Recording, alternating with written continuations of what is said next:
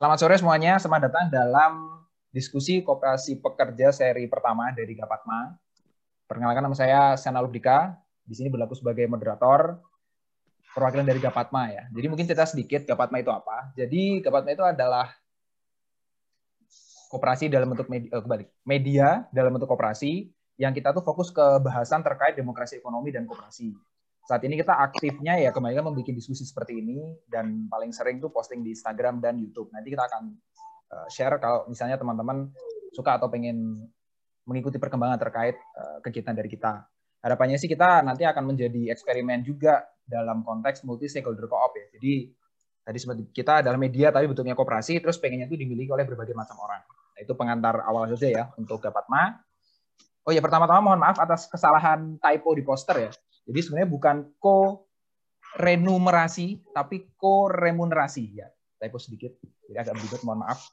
Tapi ko remunerasi ya.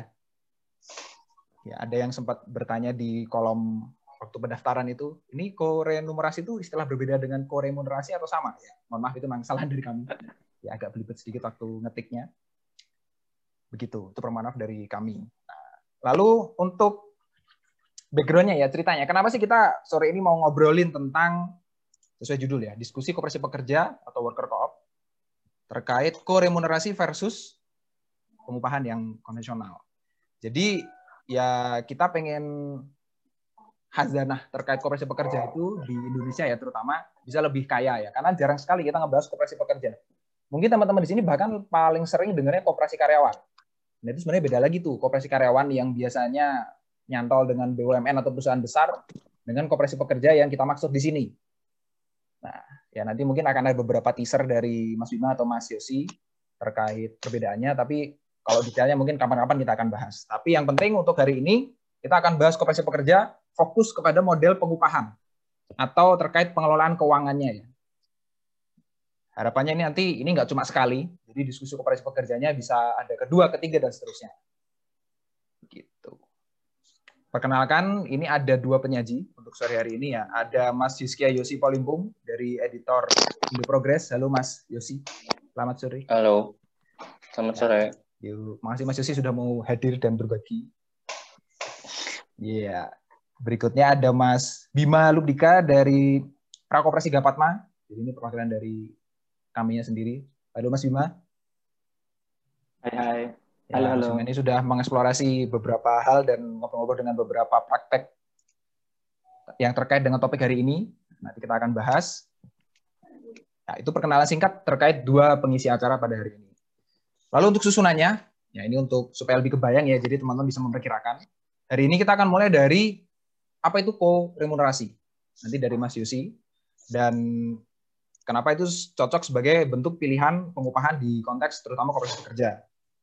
Lalu ya nanti contoh-contoh modelnya akan diceritakan. Berikutnya akan ada uh, tanggapan atau cerita dari beberapa teman yang sudah mengimplementasikan koremunerasi tadi. Ada beberapa yang akan yang menanggapi atau menceritakan tentang pengalamannya. Berikutnya nanti dari Bima, Mas Bima akan membahas mengenai pilihan model-model lain mengenai pengupahan kooperasi pekerja. Ada beberapa case study yang akan diceritakan dari Mas Bima. Lalu terakhir kita akan masuk ke diskusi yang di-trigger dari pertanyaan-pertanyaan yang teman-teman sudah submit waktu kemarin registrasi. Setelah itu, kalau memang masih ada waktu, kita akan uh, masuk ke pertanyaan yang disubmit teman-teman pada sore hari ini langsung. Nah, terkait pertanyaan yang disampaikan sore hari ini, supaya lebih kondusif, kita akan pakai yang namanya Slido. Jadi saya akan share link. Slido ini tuh akan membantu. Oh, tadi sebenarnya kalau yang dapat email linknya juga ada tuh link Slidonya ya. Jadi ini saya akan beberapa kali spamming di chat karena siapa tahu ada yang baru join jadi baru melihat bahwa ada Slido. Hmm. Slido ini gunanya apa? Mungkin sedikit uh, demo ya buat yang belum terbiasa dengan Slido ya. Jadi nanti kalau teman-teman buka linknya, nanti akan ada tampilan seperti ini. Ini bisa dibuka di HP maupun di laptop.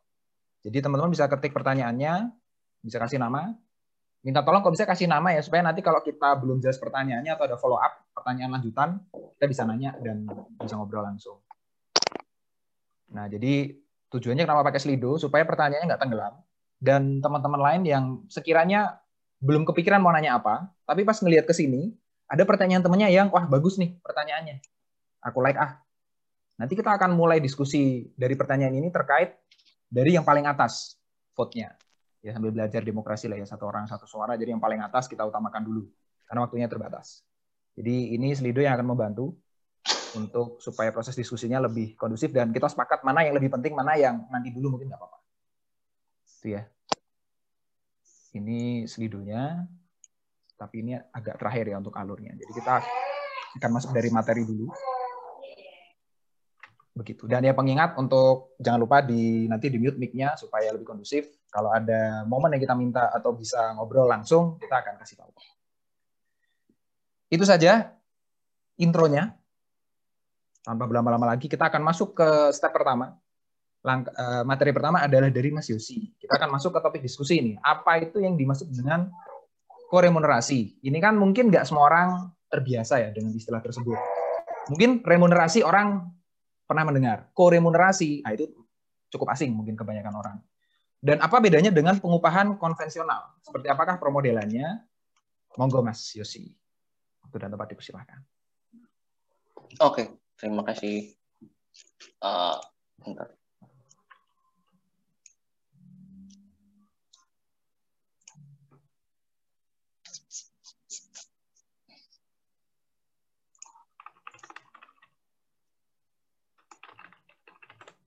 Uh, baik.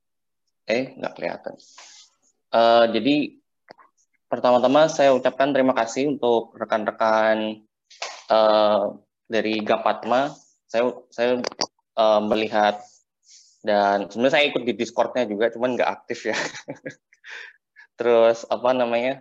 Jadi uh, apa namanya dari diskusi-diskusi di grup apa namanya worker study study group ya, study group worker co-op itu lalu di Instagram. Saya sebenarnya udah lama melihat teman-teman Gapatma, cuman uh, belakangan uh, terutama sejak saya keluar dari dari uh, prakerti secara dari koperasi lah, secara gerakan koperasi secara formal itu uh, saya lebih tersedot waktu saya ke universitas gitu. Jadi uh, akhirnya jarang ada waktu untuk bisa ngikutin itu teman dari diskusi-diskusinya saya tertarik sebenarnya untuk untuk bisa bergabung dan dan ngobrolin banyak hal di situ.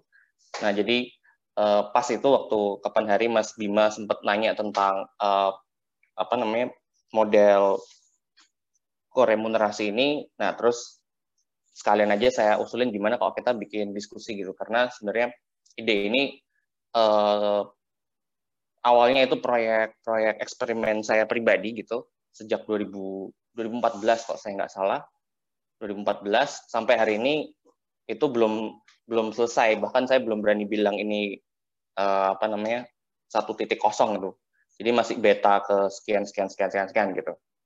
Itu jadi um, sehingga yang yang saya juga baru tahu ternyata ada beberapa organisasi juga yang menggunakan gitu. Jadi saya tertarik juga untuk mendengar kira-kira uh, apa nih per permasalahan dari sistem ini uh, khususnya tidak hanya dari segi soal memberi upah atau memberi remunerasi, tapi lebih besarnya lagi dalam mencapai tujuan besar dari worker co-ops itu.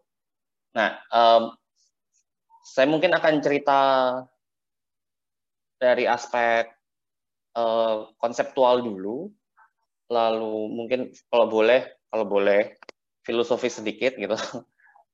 Jadi baru nanti uh, aspek yang menjemukan. Menjemukan itu kan uh, apa namanya uh, Excel-nya gitu. Jadi saya masih pakai Excel ya. Jadi kalau bapak ibu, eh bapak ibu, gue kebiasa di kampus ya. Jadi kalau teman-teman sekalian uh, apa namanya, uh, wah hari ini kan bisa pakai R lah, Python, bla bla bla gitu. Jadi tahun 2014 itu uh, saya belum mendalami bahasa-bahasa uh, itu dan belum masuk dalam banget lah ke apa yang hari ini disebut data science gitu. Jadi uh, sementara kalau saya harus ngubah lagi itu kayak hmm, capek juga gitu. gitu. Tapi nanti saya harap bisa uh, yang penting prinsipnya sehingga kalau misalkan teman-teman sepakat dengan prinsip itu, nah monggo diiterasikan sendiri gitu. Yang penting kan uh, apa namanya kita uh, bekerja untuk kepentingan pencapaian dari visi besar dari uh, kelas pekerja lah di situ. Oke, jadi judul saya adalah KAP dan koremunerasi. Kenapa KAP? KAP itu namanya singkatan sebenarnya, kontribusi aktivitas produksi. Jadi KAP itu kontribusi aktivitas produksi dan koremunerasi. Koremunerasi itu idenya tentu dari remunerasi yang dilakukan bersama-sama. Gitu. Jadi karena nggak dapat ide lain, nama lain, ya udahlah kita tempelin koremunerasi. Nah, lalu uh, eksperimentasi democratic labor accounting. Nah, saya harus klaim dulu di depan apa disclaimer dulu di depan bahwa saya bukan saya nggak punya background accounting. Saya belajar accounting 101 itu pun hanya karena waktu itu saya melakukan penelitian tentang finance capitalism di situ. Lalu uh, jadi intinya saya nggak berani mengklaim kepakaran sehingga kalau ada yang uh, pakar di bidang akuntansi nah itu saya sangat-sangat uh, mengharapkan uh, feedback di sini. Tapi kata accounting di sini saya terjemahkan secara literal yaitu penghitungan gitu. jadi proses pencatatan dan penghitungan nah nanti uh, bisa saya jelaskan apa yang membuat democratic labor accounting ini akan berbeda dari sistem apa standar akuntansi keuangan yang umumnya dipakai oleh perusahaan dan seterusnya di situ. Nah, yang pertama the hard matter dulu, problem yang keras dulu, uh, yaitu uh, mulai dari filosofi ya. Jadi uh, Robinhood Co-op ini adalah uh, apa namanya aset manajemen kooperatif yang terdiri dari filsuf, sosiolog, lalu uh, cultural studies scholars, lalu computer scientist, uh, dan banyak lah gitu. Jadi dari lintas disiplin dan mereka membuat hedge fund gitu. Jadi hedge fund kooperatif. Jadi kooperasi yang biasanya kita dengar hedge fund dan seterusnya itu selalu dari quote and quote dari seberang gitu ya, kapitalis gitu. Nah ini yang yang menyelenggarakan justru Robinhood. Bahkan mereka membuat uh, algoritmanya sendiri yang disebut parasite untuk bisa me mencuri balik di situ. Itu kenapa namanya Robin Hood gitu. Jadi saya nggak akan bicara detail tentang Robin Hood Co-ops, tapi satu klaim yang uh, me menghajar kepala saya benar-benar itu yang sekaligus menyadarkan saya waktu itu ya tentang jadi ya, intinya saya mulai masuk dalam gerakan koperasi itu sejak 2012 lah 2012 itu mulai tertarik 2013 mulai mengupayakan lalu sekitar 2014an itu uh, mulai uh, bersama-sama mendirikan di situ. Nah, cuman gagasan pada saat saya uh, me, me, melihat sejarah dari Robin Kopp ini akhirnya saya uh, some kind of like bertobat lah gitu. Bertobat dari jalur perkooperasian saya bahwa saya ternyata terlalu mengeluh-elukan koperasi gitu. Jadi saya seolah-olah uh, koperasi adalah alternatif dari kapitalisme dan sejak saat itu uh, saya clear bahwa kita harus clear bahwa pada saat kita bikin koperasi, tujuan kita itu bukan sekedar membuat organisasi, tapi pada saat kita membuat koperasi, kita punya misi sebagai uh, untuk mengorganisasikan sebuah gerakan pekerja gitu. Sehingga dengan kata lain, koperasi itu adalah selalu tools di situ. Nah, sehingga gimana tools ini bisa bekerja dengan baik dan tidak countervailing atau bahkan counterproductive bagi visi-visi organisasi. Nah, itu yang akhirnya di kemudian hari saya uh, dan kawan-kawan di Purusya waktu itu dan lalu di Prakerti kita mencoba mengeksplorasi gagasan dari uh, worker co-ops di situ. Nah, itu yang pertama. Lalu nah sedikit kenapa uh, ini tadi uh, kenapa saya bilang uh, filosofi menurut saya sangat-sangat penting di sini karena kita sedang menghadapi sebuah kemandekan gitu. Jadi uh, kemandekan gerakan progresif saya nggak ya apa ya with all due respect gitu saya tidak melihat masa depan gitu di dalam gerakan pekerja di dalam gerakan mahasiswa di dalam di dalam gerakan-gerakan yang berbasis apa yang saya sebut hysterical machoism. Jadi uh, histerik itu kok di psikoanalisis sangat feminin, machoisme itu sangat uh, pria gitu. Bagi saya itu dua-duanya sama aja gitu. Jadi semuanya selalu menekankan marah, lalu kita dihajar oleh aparat lah, kita di ya seperti itulah. Lalu uh, di organisasi menariknya uh, yang yang dilihat keren itu hanyalah yang pidato, yang orasi, yang turun ke jalan, yang bisa organisir ribuan orang turun ke jalan pecah dan seterusnya. Tapi yang rapi-rapi bukti-bukti keuangan, yang rapi-rapi di rumah, rapi-rapi kopi, rokok dan seterusnya itu nggak nggak pernah diperhatikan di situ. Dan apa ya domestikasi organizational matters, jadi hal-hal organisasi itu menjadi jadi uh, ya ini urusan domestik yang harus ya udahlah ini nggak usah kita omongin secara terbuka dan seterusnya. Jadi uh, intinya akhirnya itu yang akhirnya melihat ya saya melihat diri saya sebagai bagian dari gerakan ini ya gerakan pekerjaan dan seterusnya sehingga saya melihat ini sebuah otokritik otokritik bahwa ternyata di dalam organisasi gerakan quote progresif itu juga ternyata ada ketimpangan kelas. Cuman tentu kelas yang kita bicarakan adalah kelas dalam artian kepemilikan modal yang sifatnya tidak sekedar uang tetapi misalkan karisma lalu dari segi kultural gelar mungkin jejaring sosial dan seterusnya yang memungkinkan mereka untuk mengambil posisi yang atau mendapatkan privilege lah di di, di dalam uh, organisasi yang talkative, talkative itu kan modal kultural gitu kan dan seterusnya. Nah itu. Lalu ada beberapa titik-titik apa ya titik-titik yang titik kejadian lah yang yang juga menjadi revelation buat saya yang akhirnya uh, membuat saya mencari mencari uh, eksperimentasi konkret yang yang workable yang bisa dipakai dan gak hanya sekedar slogan, jargon dan filosofi.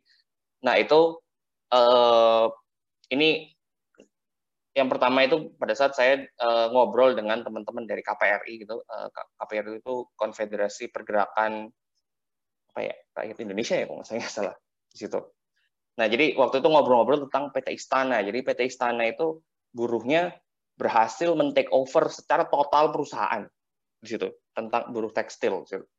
Nah waktu itu uh, pada saat mereka berhasil men-take over, saya kurang saya mungkin coba dicek lagi mungkin ada yang lebih tahu lebih detail tapi intinya setelah selang 2 3 tahun itu tiba-tiba pemilik-pemiliknya itu kembali dan mengambil alih lagi perusahaan itu. Jadi usut punya usut ter, terlepas dari kong kaling kong duit politik dan seterusnya itu ternyata persoalannya adalah mereka oke okay di dalam produksi tapi manajemennya payah di situ. Jadi Eh, titik-titik uh, tekan saya di situ. Waktu itu terus saya uh, sempat diajak untuk sama teman-teman ini untuk mendiskusikan uh, tentang eksperimentasi uh, apa ya koperasi uh, perusahaan pekerja. Saya saya kurang tahu pasti mereka berbentuk koperasi apa enggak tapi yang pasti uh, di take over perusahaan yang di take over oleh uh, pekerja di situ nah cuman waktu itu saya ya ada nggak nggak nggak hadir sehingga saya sangat sangat menyayangkan itu sebenarnya jadi nggak bisa menggali lebih lebih dalam lagi per, kenapa persoalannya. Lalu tonton itu juga saya mulai banyak uh, membaca dan berdiskusi soal teori-teori apa yang disebut immaterial labor, kerja-kerja imaterial yang menunjuk yang semakin menunjukkan bahwa ternyata hari ini proses produksi itu semakin mensyaratkan secara blunt, secara brutal, bahkan secara terang-terangan aspek-aspek yang sifatnya reproduktif gitu. Abstrak ya. Misalkan contoh saya mau bekerja gitu bekerja itu kan uh, bekerja di perusahaan itu kan adalah aspek produktif ya. Tapi aspek reproduktifnya adalah Anda nggak akan diterima kalau Anda nggak nggak nggak cakap uh, bekerja sama, kerja sama tim. Itu kan faktor yang sifatnya imaterial ya. Dan tidak hanya imaterial, dia sifatnya uh, reproduktif. Dalam nah, ini kita harus clear, produksi dan reproduksi berbeda. Produksi itu adalah direct langsung kita menghasilkan nilai, sementara reproduksi itu adalah kondisi-kondisi yang memungkinkan proses produksi di situ. Nah, jadi uh, dua hal ini yang semakin semakin menyatu dan semakin uh, secara terang-terangan diprasyaratkan gitu. Jadi uh, misalkan dulu jangan uh, kita harus mempersiapkan diri kita di rumah supaya kita bisa masuk kerja dengan baik dan perusahaan nggak mau tahu yang penting kamu bekerja dengan baik tapi hari ini kalau kamu masuk ke kantor cemberut itu bisa-bisa ditegur uh, gitu kan gitu jadi cemberut dan tidak cemberut itu kan emosional apa kerja yang sifatnya emosional gitu kan. Dan itu yang sifatnya itu yang menjadi uh, salah satu contoh dari immaterial labor. Nah, hari ini dua pekerjaan ini semakin menyatu dan semakin tidak terlepaskan walaupun yang dibayar tetap hanya yang produktif. Jadi uh, unpaid labor itu dengan kata lain semakin expanded. Expanded itu tidak hanya dulu perempuan yang paling banyak melakukan immaterial labor pria-pria bekerja, pulang ke rumah minta dimasakin, terus uh, ya semua pekerjaan-pekerjaan yang secara tradisional kita tahu itu kerjaan perempuan. Nah, teori-teori material labor itu muncul dari feminis yang belakangan akhirnya ternyata ini menjadi general, menjadi generik tidak hanya dari perempuan, bahkan semua orang hari ini harus taking care of themselves, kesehatannya, gak usah jauh-jauh lah, kita lihat omnibus law dan seterusnya, dia nggak mau bayar pesangon, dia nggak mau bayar uh, hal jam sostek dan seterusnya. Artinya apa? Artinya uh, apa namanya? Uh, kesejahteraan pribadi, kesehatan, pendidikan dan seterusnya itu adalah tugas kita gitu. That's immaterial labor gitu. Nah, lalu yang revelate, uh, revelate, uh, revealing berikutnya adalah pada saat saya membaca tulisannya Federici tentang counter planning from the kitchen. Gitu. Nah itu bisa nggak nggak panjang, bisa dicek di berbagai toko buku kesayangan kita di Rusia. Nah itu uh, apa namanya? Intinya dia ingin menunjukkan bahwa uh, kita harus melakukan uh, counter planning itu tidak, uh, sorry, yang kita lakukan tuh bukan sekedar gerakan, gitu. bukan sekedar turun ke jalan dan seterusnya. Sehingga pertanyaannya adalah what's the plan gitu. Apa strateginya, apa visinya gitu. Nah, pada saat kita selalu berkaitan dengan emosi, marah dan muntap lah, terus caci maki, turun ke jalan dan seterusnya, tanpa rencana, rencananya hanya rencana aksi gitu loh. Bukan rencana visi ke depan.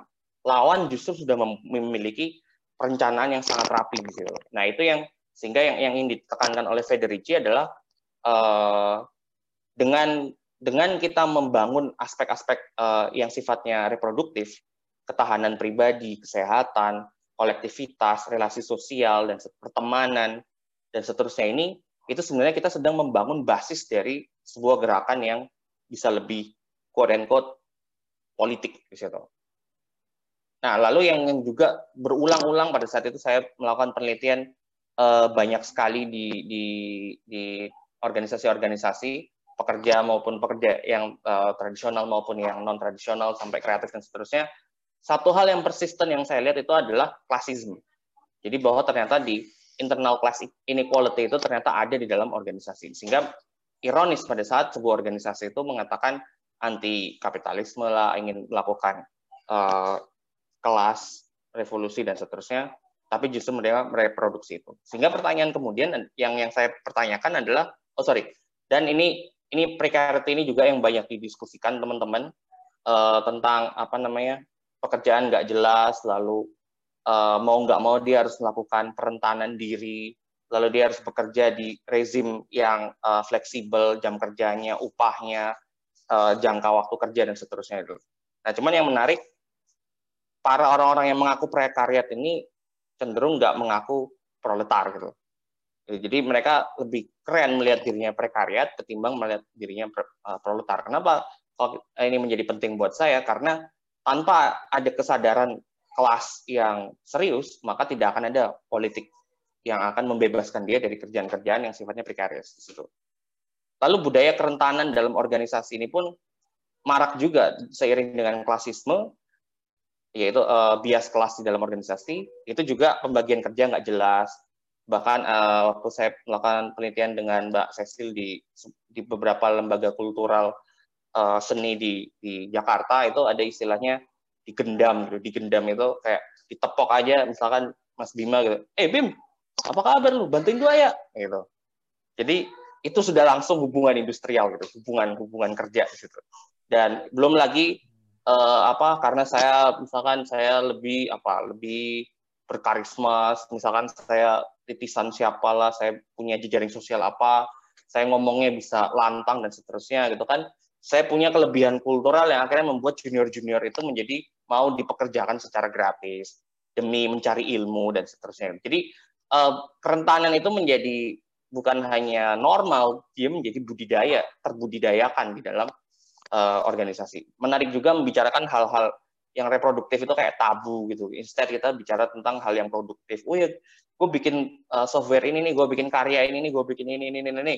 Tapi pada saat kita mulai bertanya hal-hal yang sifatnya personal, uh, rumah tangga gitu, lu cukup nggak di segitu buat hidup gitu? Ada tabungan berapa? Terus uh, bahkan kita pertanyaan tolol kita pernah kapan terakhir kali makan enak gitu? Itu ternyata pertanyaan-pertanyaan itu kayak malu-malu dijawab dan seolah-olah itu hal yang ya didomestifikasi di situ. Nah sehingga itu yang akhirnya kami uh, come up dengan ide bahwa demokrasi itu tidak harus harus ada dalam uh, dalam ekonomi, harus menjelma di dalam organisasi dan bagaimana caranya itu itu yang yang salah satunya coba saya buatkan dalam bentuk apa namanya KAP dan koremunerasi di situ. Nah, teori sedikit, kenapa bukan upah? Ini akhirnya membedakan pertanyaannya Mas Sena tadi, kenapa remunerasi dan bukan uh, pengupahan konvensional? Ya. Saya nggak akan masuk pengupahan konvensional ala uh, undang-undang uh, yang sudah direvisi, sudah direvisi kan ya, undang-undang tenaga kerjaan dan permen uh, berapa itu permen saya lupa 2015 ya itu PP pengupahan. Nah itu ada kayak misalkan menghitung gaji lembur lah satu banding satu empat tujuh terus upah rata gitu lalu uh, standar hidup layak dan seterusnya. Saya bicara di level yang agak lebih umum. Jadi di mana pun upah itu seperti ini. Mau pakai undang-undang berapapun, hampir pasti dia akan seperti ini. Nah, poin pertama saya tentang upah adalah uh, yang membuat upah itu menjadi upah adalah aspek eksploitatifnya. Nah, aspek eksploitatif ini yang sering kali kita kita terima sebagai uh, konsep yang sifatnya moral gitu, moralis gitu eksploitasi itu nggak ada hubungannya dengan hubungan baik antara saya dengan pemberi kerja saya. Bisa saja hubungan industrialnya harmonis, bisa saja decent work, bisa saja social dialog lancar, tapi tetap uh, eksploitatif. Sekalipun nanti omnibus batal dan semua pekerja senang dan seterusnya, eksploitasi tetap jalan di situ. Sehingga kita perlu uh, clear. Kenapa kenapa ini menjadi clear? Karena konsep inilah yang menjadi suluh bagi saya pribadi pada saat memodel KAP dan koremunerasi ini untuk selalu menjauh dari yang seperti ini. Itu. Jadi what KAP koremunerasi is not itu adalah upah dan eksploitasi. Nah, sehingga kita harus clear apa itu eksploitasi. Nah, eksploitasi itu sederhananya uh, pada saat seseorang disuruh uh, sesuatu dan diberi sesuatu dan dia diminta jadi uh, pertukaran lah ya. Nah, pada saat kita menerima itu ada sesuatu yang kita ambil tapi kita tidak deklarasikan. Gampangnya seperti itu. Lalu apa yang dikompensasikan tidak sebanding. Nah, apa sih yang sebenarnya di ini conceptual clarifications mungkin kalau diperlukan nanti aja. Nah, apa sih sebenarnya yang paling hilang dari kelas pekerja? Yaitu adalah imajinasi tentang dunia tanpa kerja. Sebenarnya itu yang kemungkinan-kemungkinan untuk kita bekerja di luar dari eh, apa namanya? di luar dari sistem yang ada. Kemungkinan untuk kita bisa ber fantasi tentang hidup tanpa kerja bahwa hidup itu bisa buat main game atau baca uh, baca sastra filsafat nonton Netflix dan seterusnya sementara pekerjaan itu dikerjakan oleh robot misalnya jadi uh, waktu itu itu imajinasi lalu kita nggak punya waktu untuk uh, baca kita nggak punya waktu untuk berorganisasi kita nggak punya waktu untuk uh, melakukan sebuah kolektivitas bersama untuk membawa uh, dunia ini ke arah yang berbeda itu. Itu. Jadi adalah possibility atau bahasanya Mars itu adalah the rich possibility of being. Itu yang sebenarnya diambil dari eksploitasi dan itu tidak tidak tidak ada harganya. Sehingga itu tadi sehingga semua kerjaan mau Anda dibayar berapapun, misalkan saya dibayar sebulan satu miliar, tetap itu eksploitasi. Kenapa? Karena hasil ini konkretnya, hasil kerja saya bisa saja dipakai oleh perusahaan dan dia bisa menghasilkan 10 miliar gitu. Sementara saya dipatok secara secara rata yaitu eh, satu uh, miliar. Nah, lalu problem kedua adalah tidak sebanding dalam kompensasi. Maksudnya apa? Di dalam sistem pengupahan tradisional, konvensional, itu kan kita di, diupah uh, berdasarkan jam kerja. Itu. Jadi jam kerja kita sekian dibayar misalkan UMP Bekasi itu 3,9 misalkan. Jadi kita akan dibayar berbasis upah gitu. Atau mungkin kalau oke lah di Undang-Undang 33 ada berbasis uh, satuan satuan hasil gitu dan seterusnya. Cuman kita harus tanya lagi satuan hasil ini ngitungnya gimana breakdown dari breakdown dari satuan hasilnya seperti apa. Nah, jadi uh, permasalahannya yang kita diambil dari dari nilai kerja kita itu adalah nilai yang sifatnya potensial bukan aktual. Jadi kerjaan saya yang saya kerjakan dalam 9 uh, sorry, 9 to 5 tadi misalkan itu itu hanya dihargai misalkan sebulan kerja saya uh, eh, 4 juta gitu. Tapi ternyata perusahaan bisa dengan segala kapital sosial, kultural atau politiknya dia, dia bisa mengamplifikasi modal saya apa eh, hasil kerja saya ini menjadi semiliar misalkan. Sementara saya dapatnya apa? Dapatnya bonus. Gitu. Bonus itu kan belas kasihan kan. Bonus itu bagi saya itu adalah eh, semacam ludah dari dari pemilik eh, modal untuk eh, pekerja gitu. Kalau mau memberi eh, gratifikasi dan seterusnya, lembagakan itu masukkan itu di dalam uh, perjanjian kerja dan seterusnya. Nah, tapi saya lagi-lagi nggak akan ngomong tentang hubungan industrial. Gitu. Jadi poin saya adalah eksploitasi itu adalah selalu eksploitasi dalam rangka merebut imajinasi kita secara sadar dan tidak sadar untuk dunia di luar uh, kerja dan mengambil waktu luang kita untuk berorganisasi menuju uh, dunia tanpa eksploitasi. Nah, itu udah teorinya. Sekarang kita ngomong teknis. Nah, uh, tadi KAP koordinasi kami mulai dari 2014. Uh, saya mulai dari 2014, baru sekitar 2015-16 pada saat saya mulai memberanikan diri menawarkan itu ke teman-teman waktu itu Furusha, uh, mau coba nggak pakai ini dan seterusnya. Akhirnya teman-teman mulai menggunakan itu. Nah sampai hari ini iterasinya udah berkali-kali saya nggak nyatet gitu karena saya bukan uh, orang yang cukup ini uh, rajin menulis log gitu. Nah jadi itu saya nggak tahu ini udah iterasi berapa, tapi nanti bisa saya tunjukkan. Nah prinsip pertamanya adalah kami mengafirmasi tentang bahwa nilai itu tidak bisa diukur. Jadi tidak bisa diukur dalam satuan hasil, satuan waktu, dia nggak bisa. Sehingga immeasurability of value itu harus diafirmasi di situ. Jadi ketimbang kita mencari-cari cara gimana menentukan ukuran, dipatok dengan dolar, dipatok dengan euro, dengan yuan dan seterusnya, atau uh, kita gunakan satuan-satuan dan seterusnya, maka itu akan selalu gagal. Bahkan beberapa teori menunjukkan bahwa selalu pada saat kegagalan rezim pengukuran ini terjadi, itu selalu disertai dengan krisis besar di situ. Nah, jadi pertama yang kami lakukan adalah uh, immeasurability of value ini yang kami afirmasi. Gimana afirmasinya? Akhirnya kita biarkan nilai ini uh, arbitrar sehingga proses demokratis yang masuk. Misalkan kerja saya untuk membuat PowerPoint itu harganya berapa? Nah, kita tidak bicara harga, kita bicara persentase. Nah, nanti akan lebih detail di, saya bukakan uh, spreadsheet-nya. Lalu self valorization dalam artian kita yang menentukan sendiri angkanya. Lalu democratic management principle yang sifatnya mesin dan inhuman. Maksudnya apa? Sebisa mungkin kita lakukannya secara otomatis supaya otak kita itu nggak kepake untuk hal-hal yang sifatnya uh, rutin seperti ini gitu. Sehingga kita lebih bisa mikirin tentang uh, uh, aspek-aspek yang lebih strategis dan seterusnya ketimbang hal-hal yang sifatnya uh, keseharian di situ. Nah, lalu ini yang terpenting sebagai sistem akuntansi ia lebih mencatat kontribusi kerja dan bukan uang. Nah, kalau kita ngelihat akun-akunnya akuntansi itu kan melacak uh, aset, lalu aktiva, dan seterusnya. Jadi yang dicatat adalah lalu lintas uang dalam segala bentuknya di situ, dalam segala kepemilikannya, utang atau piutang, gitu kan? Dibayar sekarang atau dibayar nanti. Gitu. Berbeda dengan dengan itu, uh, sistem yang coba saya usulkan itu mencoba mencatat ke kontribusi kerja. Lalu sebagai sistem remunerasi, ia mengompensasi tidak berdasarkan jam kerja, tapi berdasarkan kontribusi kerja. Jadi lagi-lagi kita tidak akan bicara tentang berapa jam kamu ngerjain ini dan seterusnya. Kita lebih bicara tentang kontribusinya seperti apa.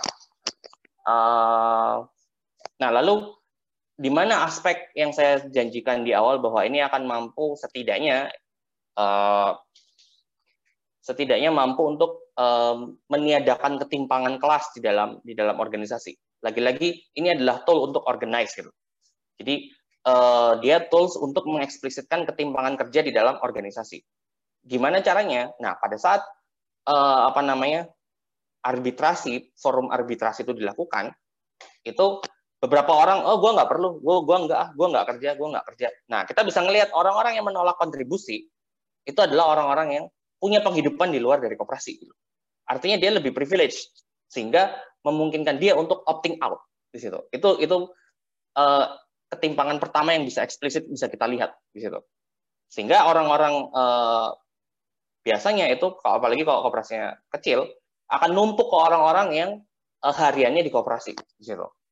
Nah, lalu yang kedua bisa kita lihat dari segi skill. Loh, ini kerjaan ini ini ini dia hanya mengerjakan sedikit. Tapi sebenarnya dia masih mau ditawarin uh, kontribusi kerja, cuman dia nggak bisa melakukan itu. Nah, kita bisa melihat bahwa ternyata ada ketimpangan skill yang memungkinkan orang-orang tertentu bisa punya akses ke dalam pool kerja yang lebih besar dari yang lainnya. Yang artinya pemasukannya juga akan lebih besar. Nah, itu. Jadi eh, selama-lamanya iman eh, model ini mampu mengeksplisitkan. Sehingga pertanyaan kemudian adalah ya ini persoalan organ persoalan politik di dalam organisasi gimana programnya untuk meniadakan ini. Meniadakan atau mengurangi. Nah, yang coba saya masukkan di dalam di dalam iterasi kesekian dari KAP remunerasi itu adalah dengan apa yang disebut collective tax, pajak kolektif. Jadi pajak itu punya fungsi untuk mengurangi ketimpangan uh, ketimpangan uh, kapital. Nah, pajak itu bisa berupa bayar duit atau bisa berupa kerja sosial. Kerja sosial misalkan uh, uh, apa namanya, Mas Bima misalkan paham tentang banyak teori-teori uh, atau praktik-praktik pengetahuannya tentang bisnis, sementara yang lain nggak paham, dia wajib memberikan itu kepada anggota kelompok, anggota koperasi. Nah, itu kan dipajekin kapitalnya, kapital kulturalnya, kapital pengetahuannya. Nah, itu itu masuk. Nah, kita masuk lebih detail lagi. Skill yang dibutuhkan oleh orang yang akan mengurus KAP ini adalah planning jangka panjang dan chunking terutama. Chunking itu gimana mencacah pekerjaan menjadi eh, hal-hal uh, yang kecil-kecil dan uh, bahkan bertingkat ya di situ. Arbitraging itu gimana mengatur uh, diskusi siapa mengerjakan apa dan seterusnya dan dalam menghargai menghargai sebuah kerja. Menghargai sebuah kerja ini saya nggak berbicara dalam artian psikologi positif yang kampret itu ya. Saya bicara dalam artian kita bisa mengukur berapa persen pekerjaan ini dalam rantai kerja umum gitu. Jadi ini bukan persoalan uh, apa hargai menghargai dan seterusnya enggak. Saya nggak bicara moral sama sekali di model ini. Model ini pure kita bicara tentang harus akal sehat yang bermain di situ. Nah, uh, saya pindah ke ini. Eh belum ya. Oh.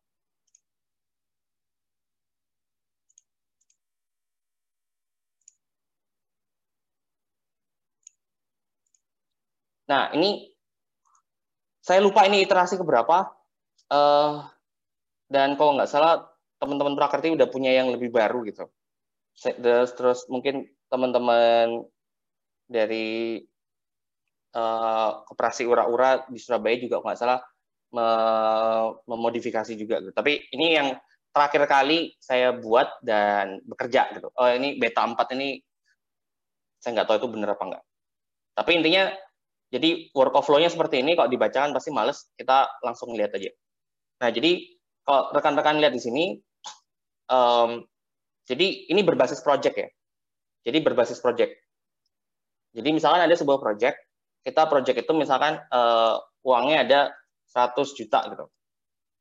Nah, lalu kita bisa pecah-pecah itu berdasarkan ini masuknya berapa kali, berapa kali, berapa kali gitu. Nah, ini sangat menunjukkan betapa uh, mungkin kalau teman-teman yang punya komoditasnya harian itu harus memodifikasi ini karena mindset saya membuat ini adalah untuk operasi saya sendiri, Purusya dan Prakerti waktu itu.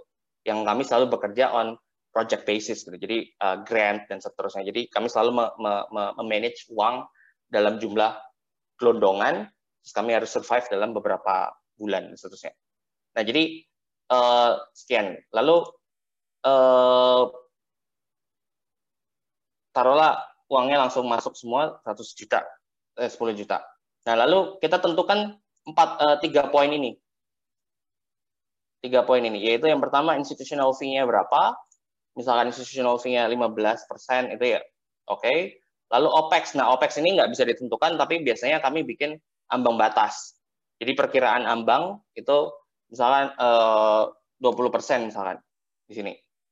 Nah, jadi nah OPEX ini eh, bikinnya biasa aja. Kayak ya udah alokasi bikin budgeting alokasi pengeluaran dan seterusnya. Kita mau beli apa aja cost unitnya apa dan seterusnya itu nggak di cover di di spreadsheet ini. Tapi nanti hasil akhirnya bisa dibuat dibikin link di sini sih. Jadi kita bikin link ke sini. Lalu yang ketiga adalah capital expenditure. Capital expenditure itu uh, pengeluaran modal. Pengeluaran modal kita berapa? Di situ. Nah pengeluaran modal ini istilahnya kita ngebayar capital di situ Nah, misalkan kita bikin eh, uh, 10% gitu. Misalkan kita punya utang gitu. Kita punya utang sama bank atau kita punya utang sama setan lah misalkan gitu. Nah, kita kan harus bayar utang gitu kan. Jadi dari proyek ini berapa persen kita pakai untuk bayar utang? Itu. Jadi bisa 10% dan seterusnya. Tapi yang penting nah di sini arbitrasenya di sini. Persentase inilah yang kita bicara tentang arbitrase. Berapa berapa berapa dan kita punya argumen uh, persentasenya berapa di situ.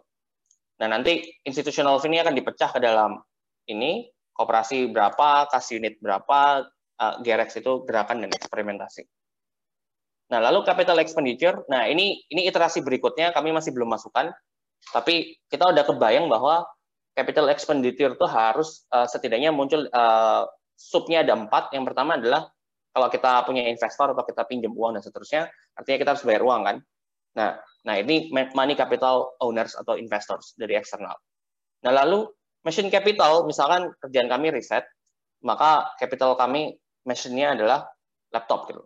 Jadi untuk berkontribusi ke pekerjaan ini, laptop kami harus dikompensasi. Gitu. Jadi akhirnya kita bikin persentasenya. Immaterial capital owners ini uh, lebih ke arah uh, misalkan proyek ini terjadi karena si X itu kenalannya siapa gitu sehingga masuk pintu belakang dan dapat gitu. Maka si X ini punya immaterial capital karena dia social capitalnya memungkinkan menjadi kondisi yang memungkinkan proses produksi. Jadi dia harus dikasih. Lalu immaterial capital fostering ini capital itu hidup. Itu yang membedakan capital uh, apa namanya? Capital immaterial capital itu hidup yang membedakan dengan dead labor atau dead capital, material capital. Material capital itu mesin, mesin mati. Sekalipun nanti GPT-3 dan artificial general intelligence tetap dia dead labor gitu.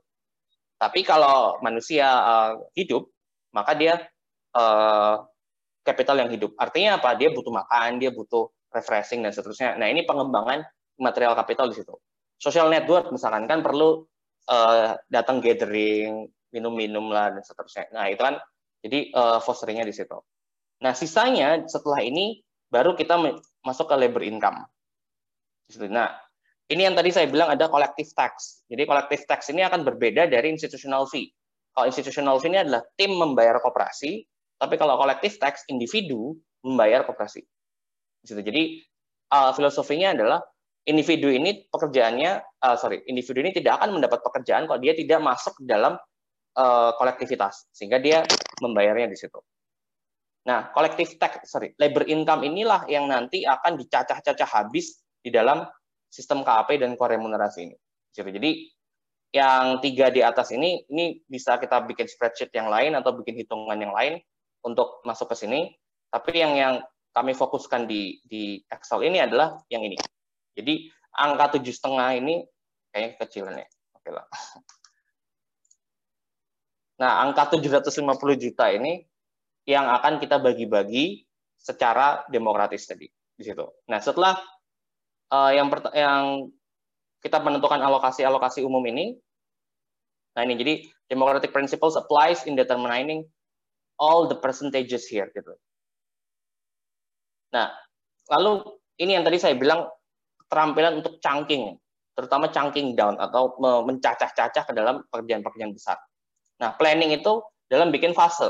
Nah, ini ini fase yang biasanya saya saya buat selalu pertama ada manajemen uh, review uh, ini riset ya, maaf. Ya, ini uh, riset, uh, review, tapi taruhlah misalkan kita uh, persiapan, lalu eksekusi, lalu evaluasi, misalkan. Nah, dari kerjaan manajemen, kita pecah lagi nih. Pecah lagi masuknya di sini. Itu.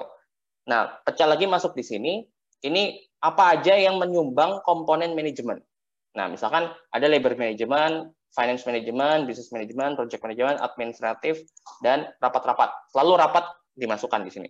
Nah, di sini eh, persentasenya dihitung.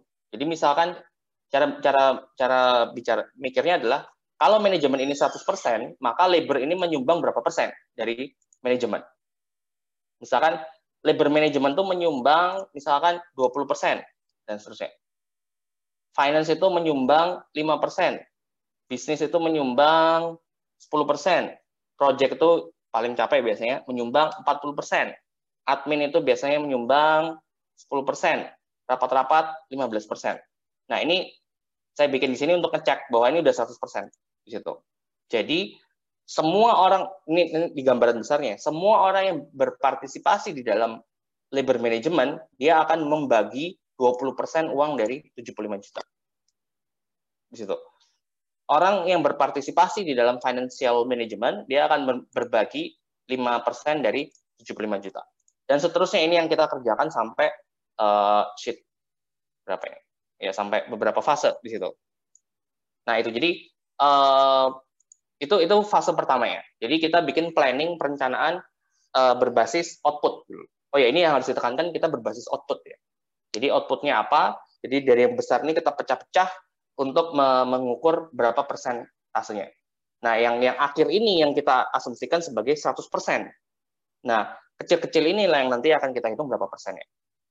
Nah, lalu KAP data, nah ini kita input datanya dulu. Misalkan kerjaan labor itu apa aja sih? Nah, ini lagi-lagi, kalau tadi mencacah output ke sub output, nah yang ini kita mencacah dari output kerja, output kerja, untuk sampai ke output kerja, nah ini teori yang masuk uh, di Marx itu uh, work process.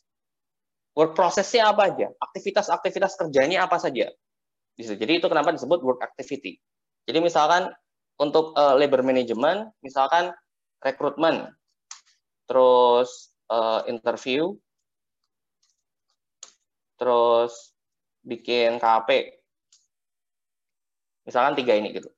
Finance misalkan pembukuan, uh, ngumpulin bon-bon,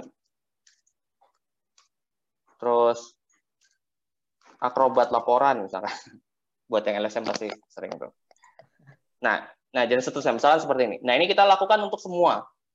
Jadi intinya setiap output kerja ini kita dedel duel dalam bentuk uh, working activity-nya di situ. Nah, ini begitu selesai working activity ini masuk ke KAP-nya. Nah, di sini yang tadi arbitrasenya masuk lagi. Rekrutmen untuk labor sendiri itu dia berperan berapa persen? Kerja rekrutmen itu berapa persen untuk menyumbang dari labor management as a whole secara keseluruhan.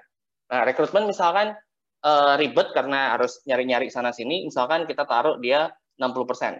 60 persennya dapatnya dari mana? Dari arbitrase tadi, dari diskusi dengan teman-teman uh, di dalam tim ini. Ya, jadi harus terlibat di situ.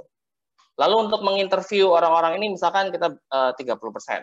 Bikin KAP-nya 10% misalkan. Ini ini dummy ya, misalkan itu.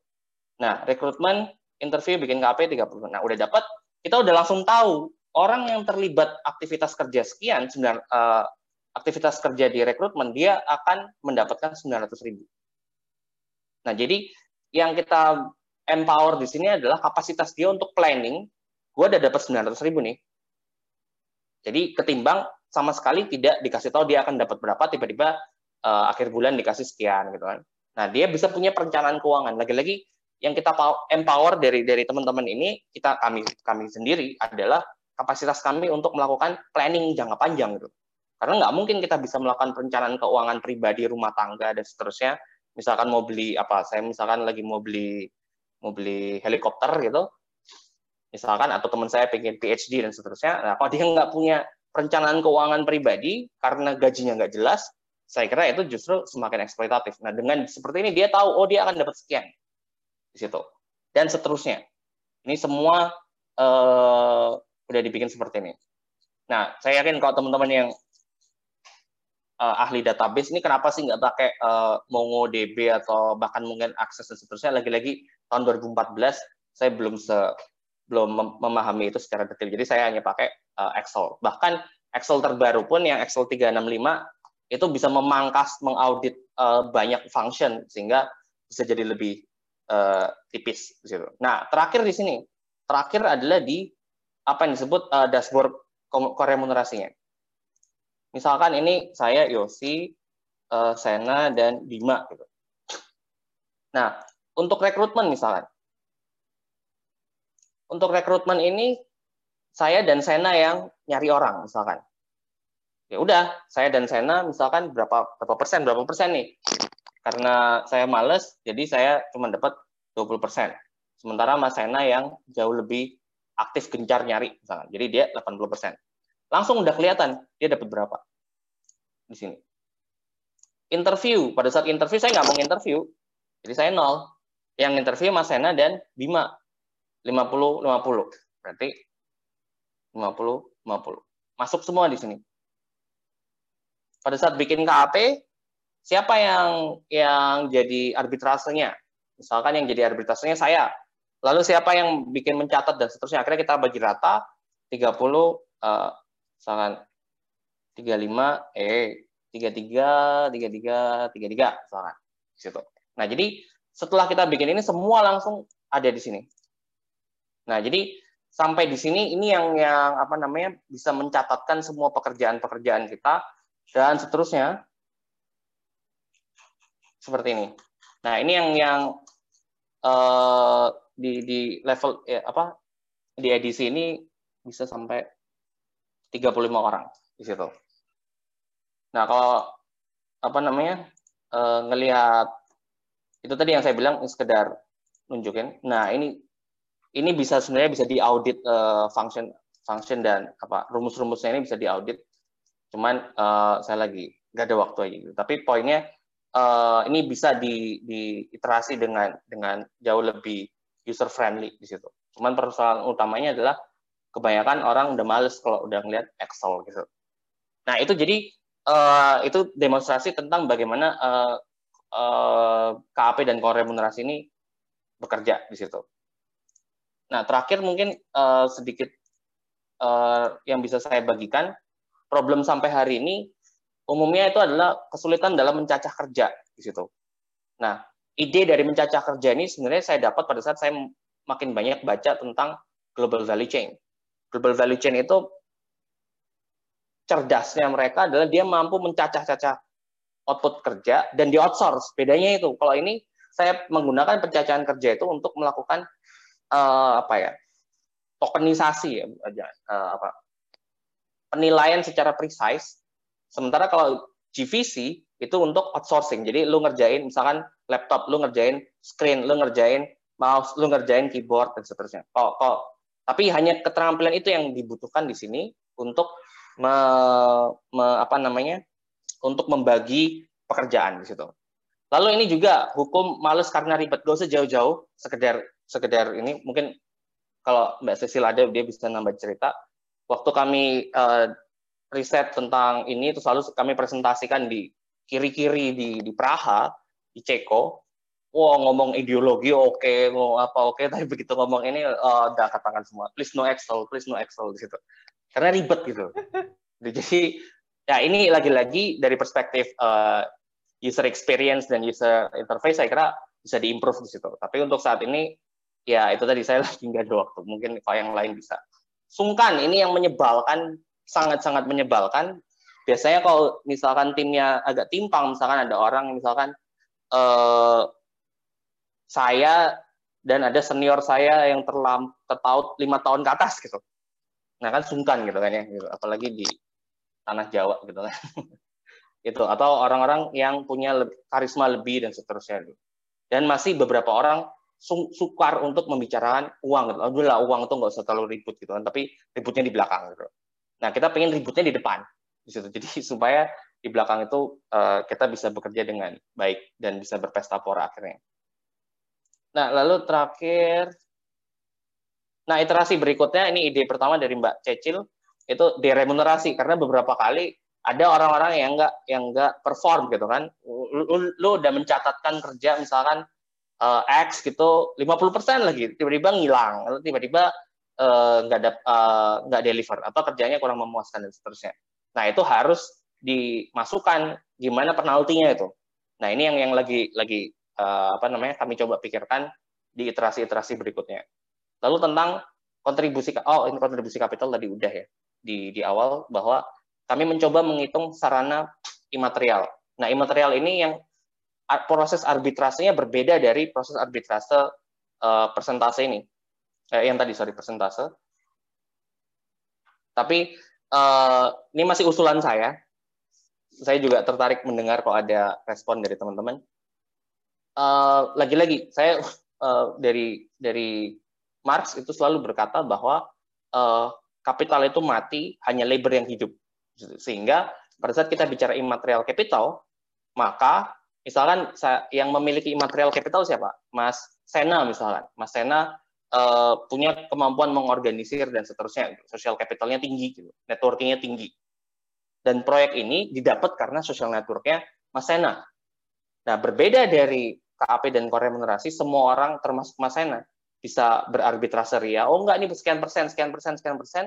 Tapi pada saat kita berarbitrase untuk immaterial capital, Mas Sena wajib diam.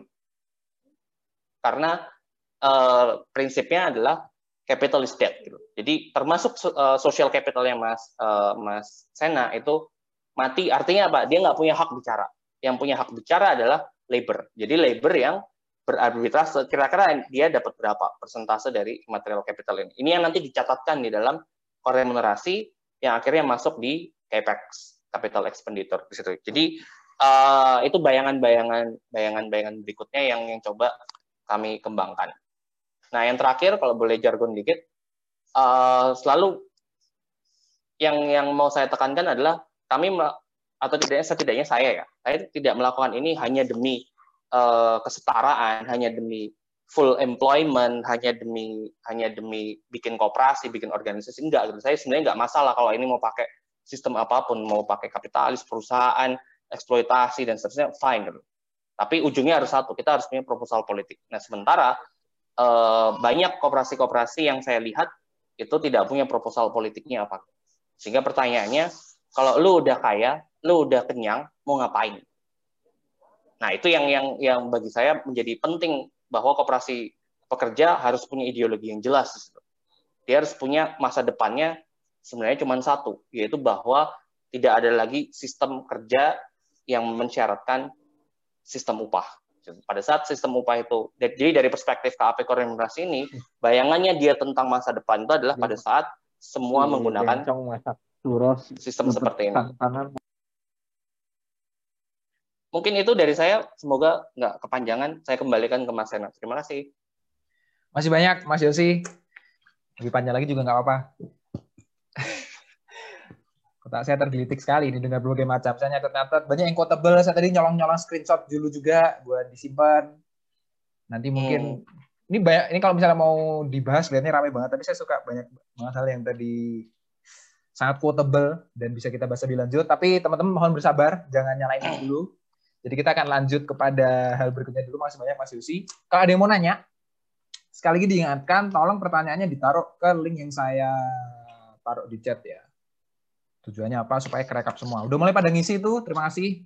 Ada beberapa yang udah ngisi, Mas Bisma. Ya, silakan. Jangan lupa di voting kalau ada pertanyaan yang menarik dan pengen dijawab duluan. Itu dulu. Nah, mungkin kita akan gantian.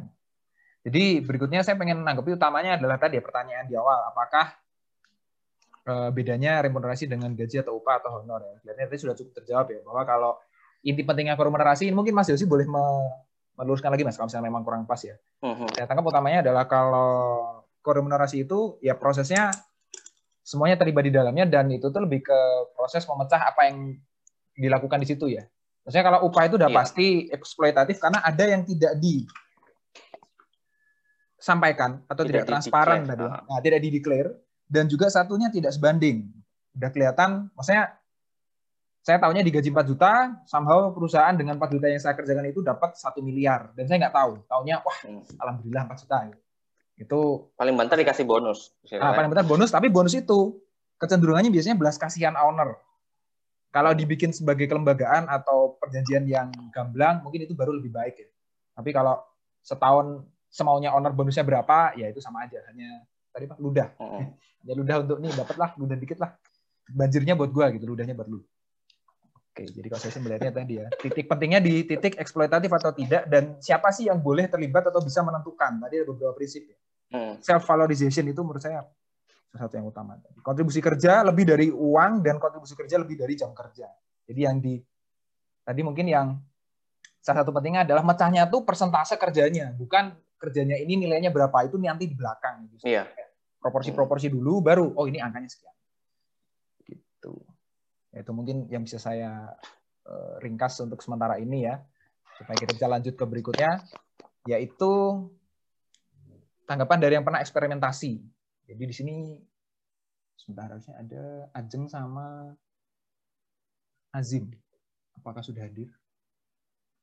Boleh dinyalain mic-nya kalau memang sudah ada Iya mas, saya Azim, saya sudah ada. Ah, Oke, okay. halo Mas Azim, terima kasih. Satunya Ajen atau dari Ura-Ura, apakah ada yang sudah on di sini? Halo, halo. Mbak Jeng? Halo, halo. Oh, ada. Oke, siap. Nah, boleh. Ini kita kasih waktu 5-10 menitan untuk menceritakan pengalamannya untuk mengimplementasikan uh, eksperimentasi tadi kalau dikata Mas Yosi. Eksperimentasi bagaimana modus untuk mengkompensasi kerja di dalam organisasi.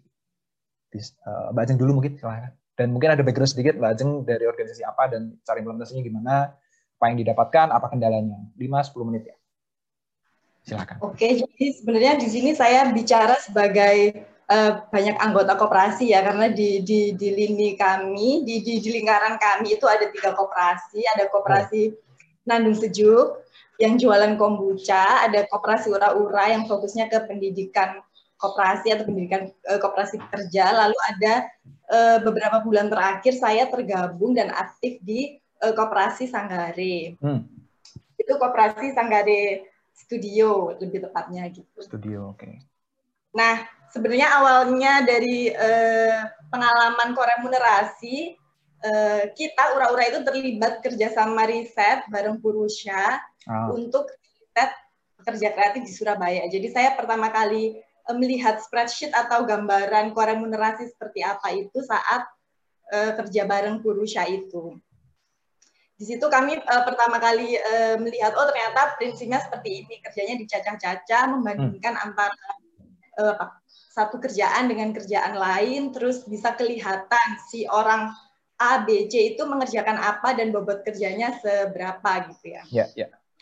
Tapi di saat itu yang yang miss adalah kita nggak uh, arbitrasenya itu nggak di depan gitu, tapi di belakang setelah kerjaan karena deadline kerjaannya terlalu padat jadi tidak ada proses negosiasi di awal dan itu misnya akhirnya terjadi perdebatan di belakang ya. gitu.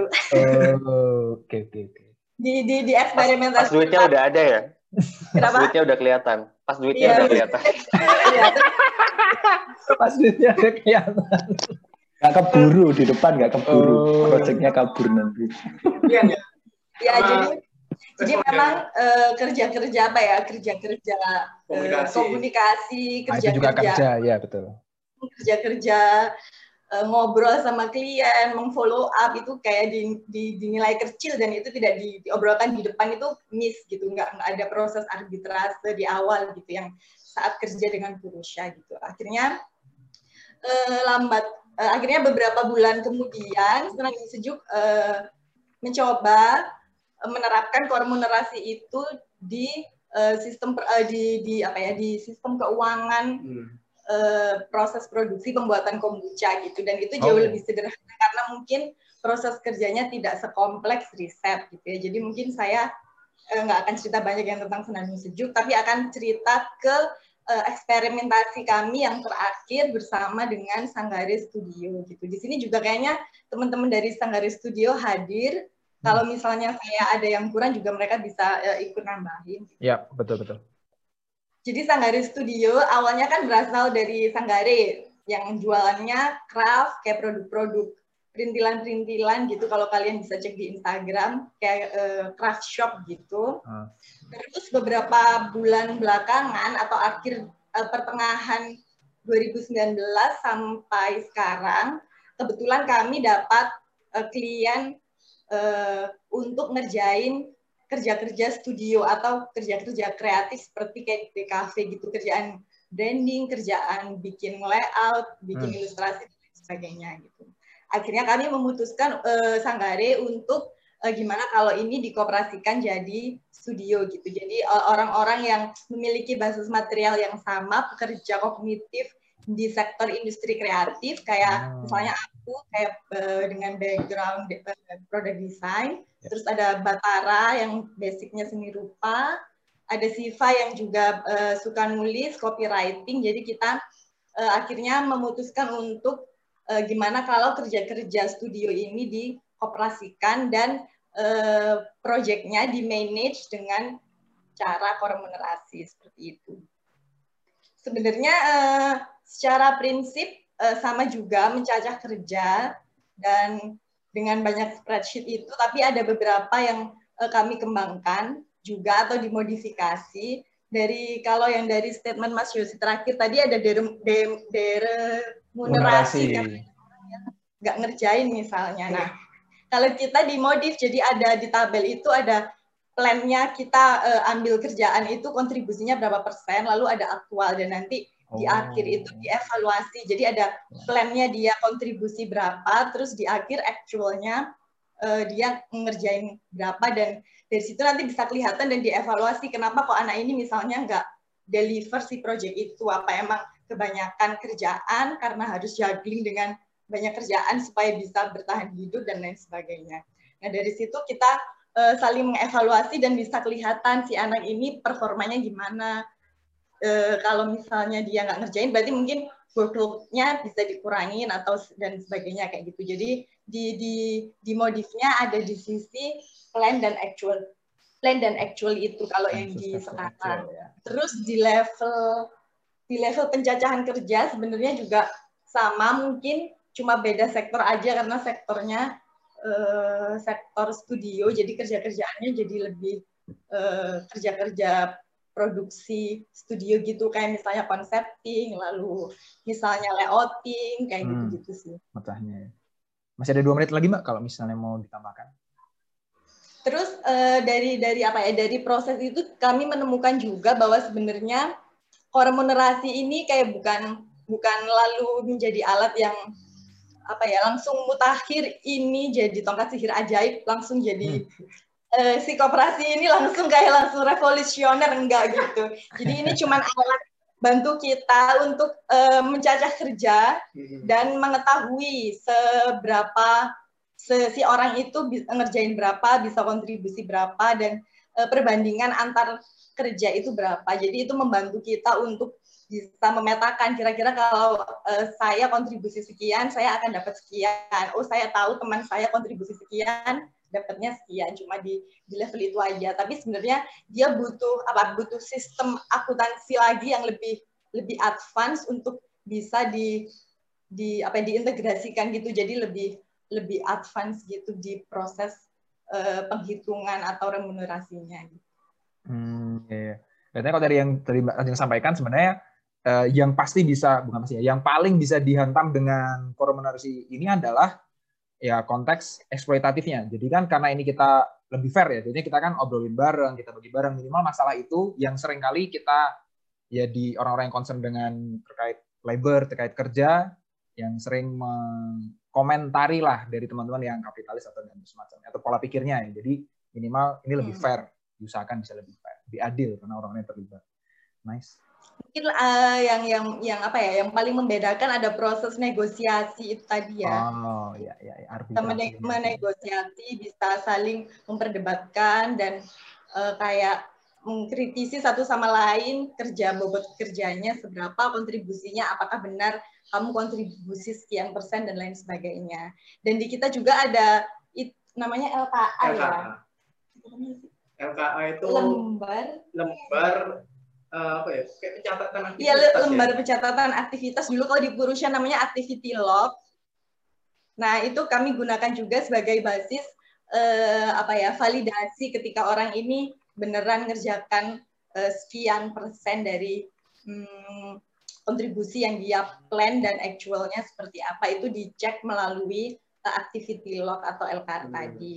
Dan di di activity log ini nanti juga dijadikan basis perhitungan misalnya nih kerja ilustrasi itu ternyata membutuhkan sekian jam. Nah, itu bisa dijadikan benchmark ke project berikutnya. Oh, eh, kayak berapa persen gitu. Berarti hmm. kerjaan ilustrasi itu berapa persen sih sebenarnya? Nah, kayak gitu terus lalu dievaluasi di direkam di LKA itu tadi dan untuk proyek-proyek selanjutnya akan digunakan sebagai uh, basis data untuk menentukan persentase persentase persentase setiap cacahan kerja. Hmm, ya harusnya akan semakin improve dan improve gitu ya. Kan lagi ilustrasi itu nggak melulu langsung jadi kerja ilustrasi gitu, hmm. gitu, tapi ada rantai kerja di belakangnya gitu. Hmm, betul. Kan ada banyak misalnya kayak teman saya itu butuh ngopi gitu kan, ngelamun gitu, itu dicatat di LKA itu berapa jam misalnya menjadi referensi. Nah, sebenarnya hmm. dari koremunerasi ini juga yang berusaha kita apa ya kita proses pencacahan ini berusaha membongkar sebenarnya kerja-kerja yang uh, kelihatannya kayak satu gitu, misalnya riset. Nah, riset itu sebenarnya cacahan kerjanya banyak atau misalnya Ya, layouting. Nah, layouting tuh kerjanya nggak cuma klik-klik mouse doang loh, kayak kerjanya banyak ada ngumpulin referensi lah, bikin grid, bikin eh, menentuin ukuran kertas dan lain sebagainya. Nah, di pencacahan kerja atau koremun- koremunerasi ini eh, membantu kami untuk bisa memetakan dan mendeklar dengan lebih apa ya lebih detail gitu jadi ketahuan kerja-kerja balik layar yang selama ini itu nggak pernah Tidak terlihat. tidak terlihat gitu Sip, makasih banyak Mbak Ajeng. Ini aku udah nge-share beberapa link yang tadi disebut ya, teman-teman kalau mau cek Instagramnya Sanggare, Senin Sejuk, sama Ura-Ura. Silahkan kalau mau di-follow-follow atau dibuka-buka dulu. Makasih banyak Mbak Ajeng. Kita lanjut lagi ke yang satunya, Mas Azim, sebelum nanti eh, kita masuk ke yang berikutnya lagi ya. Materi berikutnya. Monggo Mas Azim, silahkan tujuh setengah menit. Baik, terima kasih atas waktunya. Saya pertama mohon maaf ya nama saya belum diganti ini sejak pertemuan pertama kuliah ya. Eh, Mas Yosi udah ketawa-ketawa TV aja. Oke, eh, saya menanggapi Mas Yosi atau coba ngasih sharing juga. Saya sebenarnya dari tahun 2000 berapa ya? 2012, 2013 sudah concern untuk eh, mencari dan mengeksplor sistem koremunerasi untuk menggantikan sistem pengupahan yang konvensional. Jadi sebenarnya saya dengan Mas Yosi itu lebih banyak ketemu saat riset untuk ke saat kerja ya baru-baru ini aja. Jadi uh, risetnya bareng, kerjanya kadang untuk kerja dan membangun usaha itu sendiri-sendiri gitu. Tapi yang pertama saya mau nyatakan saya bukan pegiat koperasi, bukan aktivis koperasi dan bukan pengurus koperasi. Saya tidak pernah mendirikan koperasi dan saya tidak pernah mengurus koperasi. Tapi saya kemudian mencoba mengeksplor sistem koremunerasi dan saya coba melakukan eksperimen beberapa uh, sistem untuk menggantikan sistem pengupahan. Kenapa kemudian saya mencoba mencari sistem baru selain pengupahan konvensional karena saya sebenarnya notabene aktivis serikat pekerja. Ah. Saya aktif di Serikat Buruh APPI Aliansi Pemuda Pekerja Indonesia. Saat ini APPI punya dua unit usaha yang berjalan aktif, eh tiga sebenarnya. Yang pertama adalah kedai kopi Diskas. Jadi kalau teman-teman tahu Diskas Labor House di Jalan Panglima Polim Melawai, silakan itu adalah satu model eksperimen usahanya oh, APPI. Diskas Labor House. Uh, ya itu menggunakan sistem koremunerasi, tapi koremunerasi seperti apa saya coba jelaskan. Yang kedua ada laboral office atau kantor bantuan hukum atau kantor hukum lah, kantor konsultan dan uh, hukum dan pengacara itu juga kita menggunakan sistem koremunerasi. Jadi kami tidak punya pernah tidak pernah punya badan hukum koperasi tidak pernah. Kami hanya berbasis keanggotaan serikat buruh, serikat pekerja, lalu dari serikat pekerja itu uh, mendirikan usaha-usaha di bawah payungnya Serikat Buruh berdasarkan Undang-Undang 21 tahun 2000. Hmm. Jadi nanti tinggal dibuat satu kedai kopi badan usaha, kemudian buat lagi firma hukum, uh, badan usaha dan bentuk firma hukum. Nah semuanya di bawah payung Serikat Buruh berdasarkan Undang-Undang 21 2000. Nah seperti langsung aja lah. Saya saya coba tadi sudah sudah sudah dijelaskan banyak oleh Mas Yosi ya soal koremunerasi. Tantangan terbesar adalah bagaimana menghitung bobot atau nilai kerja dari setiap pekerjaan. Saya ambil contoh misalnya. Bentar, saya coba share screen. Saya mau yang mudah dulu aja. Tadi Mas Yosi sudah share soal prakerti itu ya. Saya juga coba jalanin kerja bareng. Saya mau coba yang lain itu. Ini paling sekitar lima menit lagi Mas ya kalau memungkinkan. Ya, saya coba ini ya. Nah ini sistem dalam firma hukum. Oke, firma hukum ini misalnya dalam satu perkara kita sudah punya skema menjalani perkara litigasi. Misalnya contoh hubungan perkara uh, perselisihan hubungan industrial ini kan sudah ada tahapnya tahap kerjanya apa aja. Ini jadi kita pertama melakukan inventaris kerja apa saja kerja-kerja yang akan dilakukan dalam satu pengurusan kasus ini kan gitu kan satu uh, pengurusan uh, langkah advokasi ini diinventarisir semua uh, apa namanya jenis pekerjaannya semua rantai kerjanya dari mulai pembuatan surat kuasa sampai uh, peninjauan kembali di Mahkamah Agung itu kita kita buat jadi satu langkah uh, misalkan bipartit itu kegiatannya apa aja tripartit kegiatan kerjanya apa aja pengadilan dari mulai bikin gugatan replik duplik oh. itu apa aja kegiatannya itu semua kita inventarisir jenis aktivitas kerjanya. Setelah diinventarisir aktivitas kerjanya, kita harus mengetahui dari setiap jenis pekerjaan itu bobot kerjanya berapa. Pertanyaan yang dasar begini, apakah bikin surat kuasa yang cuma dua lembar sama dengan buat dengan sama sama nilai kerjanya dengan membuat gugatan 40 halaman kan gitu. Hmm. Bikin surat kuasa itu kan apa kalau misalnya orang yang buat surat kuasa apakah um, um, mendapatkan sharing yang sama dengan orang yang membuat surat gugatan 40 halaman gitu yang mikirnya berhari-hari. Nah, ini kan hmm. jadi challenge buat kita. Kemudian bagaimana cara menghitungnya? Nggak mungkin dibagi rata begitu aja. Lalu saya saya coba kulik beberapa metode ya saya buka lagi sebenarnya meskipun saya mencoba men sistem pengupahan, saya buka lagi uh, peraturan menteri nah, peraturan oh. menteri ketenaga kerjaan tentang struktur struktur dan skala upah. Oke, di dalam sini ada beberapa metode menentukan bobot poin pekerjaan. Tapi kita harus clear di sini, di dalam Permenaker ini pembobotan hanya untuk menentukan upah yang disepakati di awal. Saya menggunakan eh, metode pembobotan kerja untuk menentukan berapa bagi, berapa pembagian nilai aktivitas kerja. Jadi beda ya. Kalau upah itu disepakati di awal, kita ya. hanya menyepakati perhitungan dan sistem pembobotannya aja. Uangnya nominalnya tidak tidak kemudian diketok di awal. Kita hmm. hanya membuat simulasi saja. Misalnya eh, oke okay, dari satu kasus misalkan kita dapat sharing 10%, kalau misalnya total yang didapat dari putusan pengadilan 2 miliar, berarti 10% ini sekitar 200 juta misalnya. Berarti kan kita tinggal hitung aja 200 simulasi, tapi hanya simulasi ya sekali lagi ya. Kalau misalkan nanti di ujung hakim memutuskan lain hanya dapat 200 ribu, ya sudah kita terima 200 ribu itu kan. Nah, Mas ini dua meter uh, ya? Jadi, ya saya cukup jelaskan. Jadi uh, di sini ada beberapa cara, metode dan perhitungan untuk mengetahui bobot kerja. Misalnya, nah ini juga sudah ada.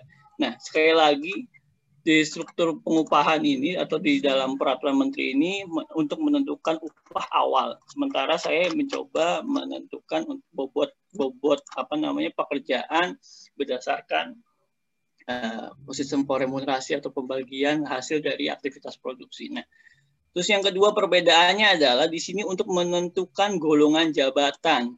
Oke, jadi jabatannya apa, manajer berapa, kasir berapa. Misalnya kalau kita bicara minimarket atau Indomaret, pengupahannya gitu.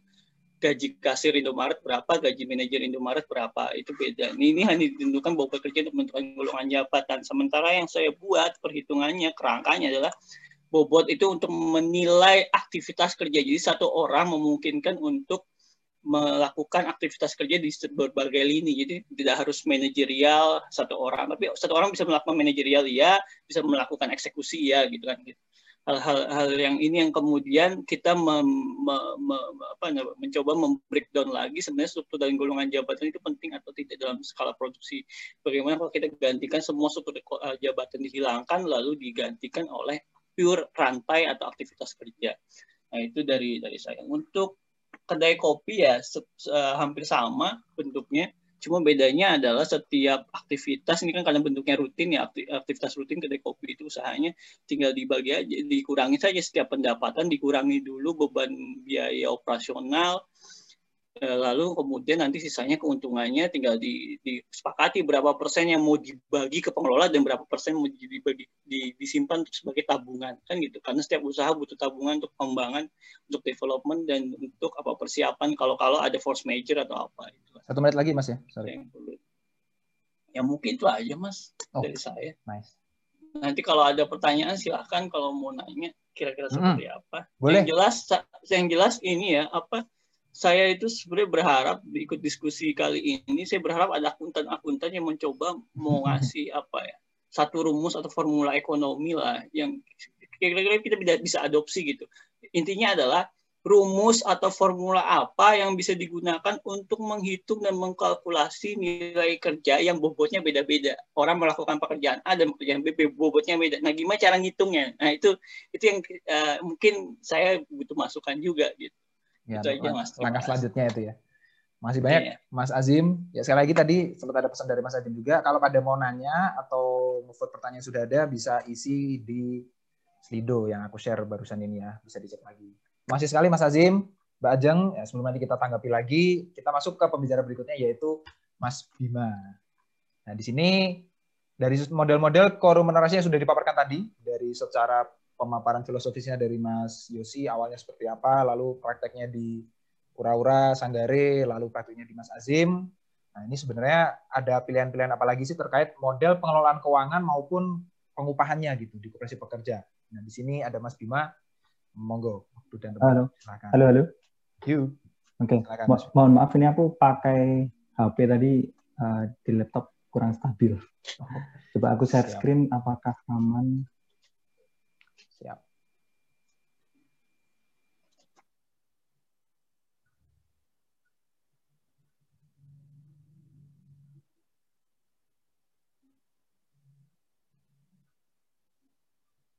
Ya, udah bisa kelihatan Mas Yana? Coba. Muncul, muncul. Oke. Okay. Silakan. Ya. Uh, Oke, okay, makasih teman-teman. Sebelumnya terima kasih juga sih ke Mas Yosi udah bersedia buat uh, hadir terus memaparkan tentang koremunerasi. Ini sebenarnya dimulai dari hal simpel sih saya penasaran tentang koremunerasi terus cari-cari-cari oh pertama yang ngusulin Mas Yosi terus pengen cerita lebih lanjut eh malah ditawarin kelas tanpa babi bu terjadilah hari ini sih.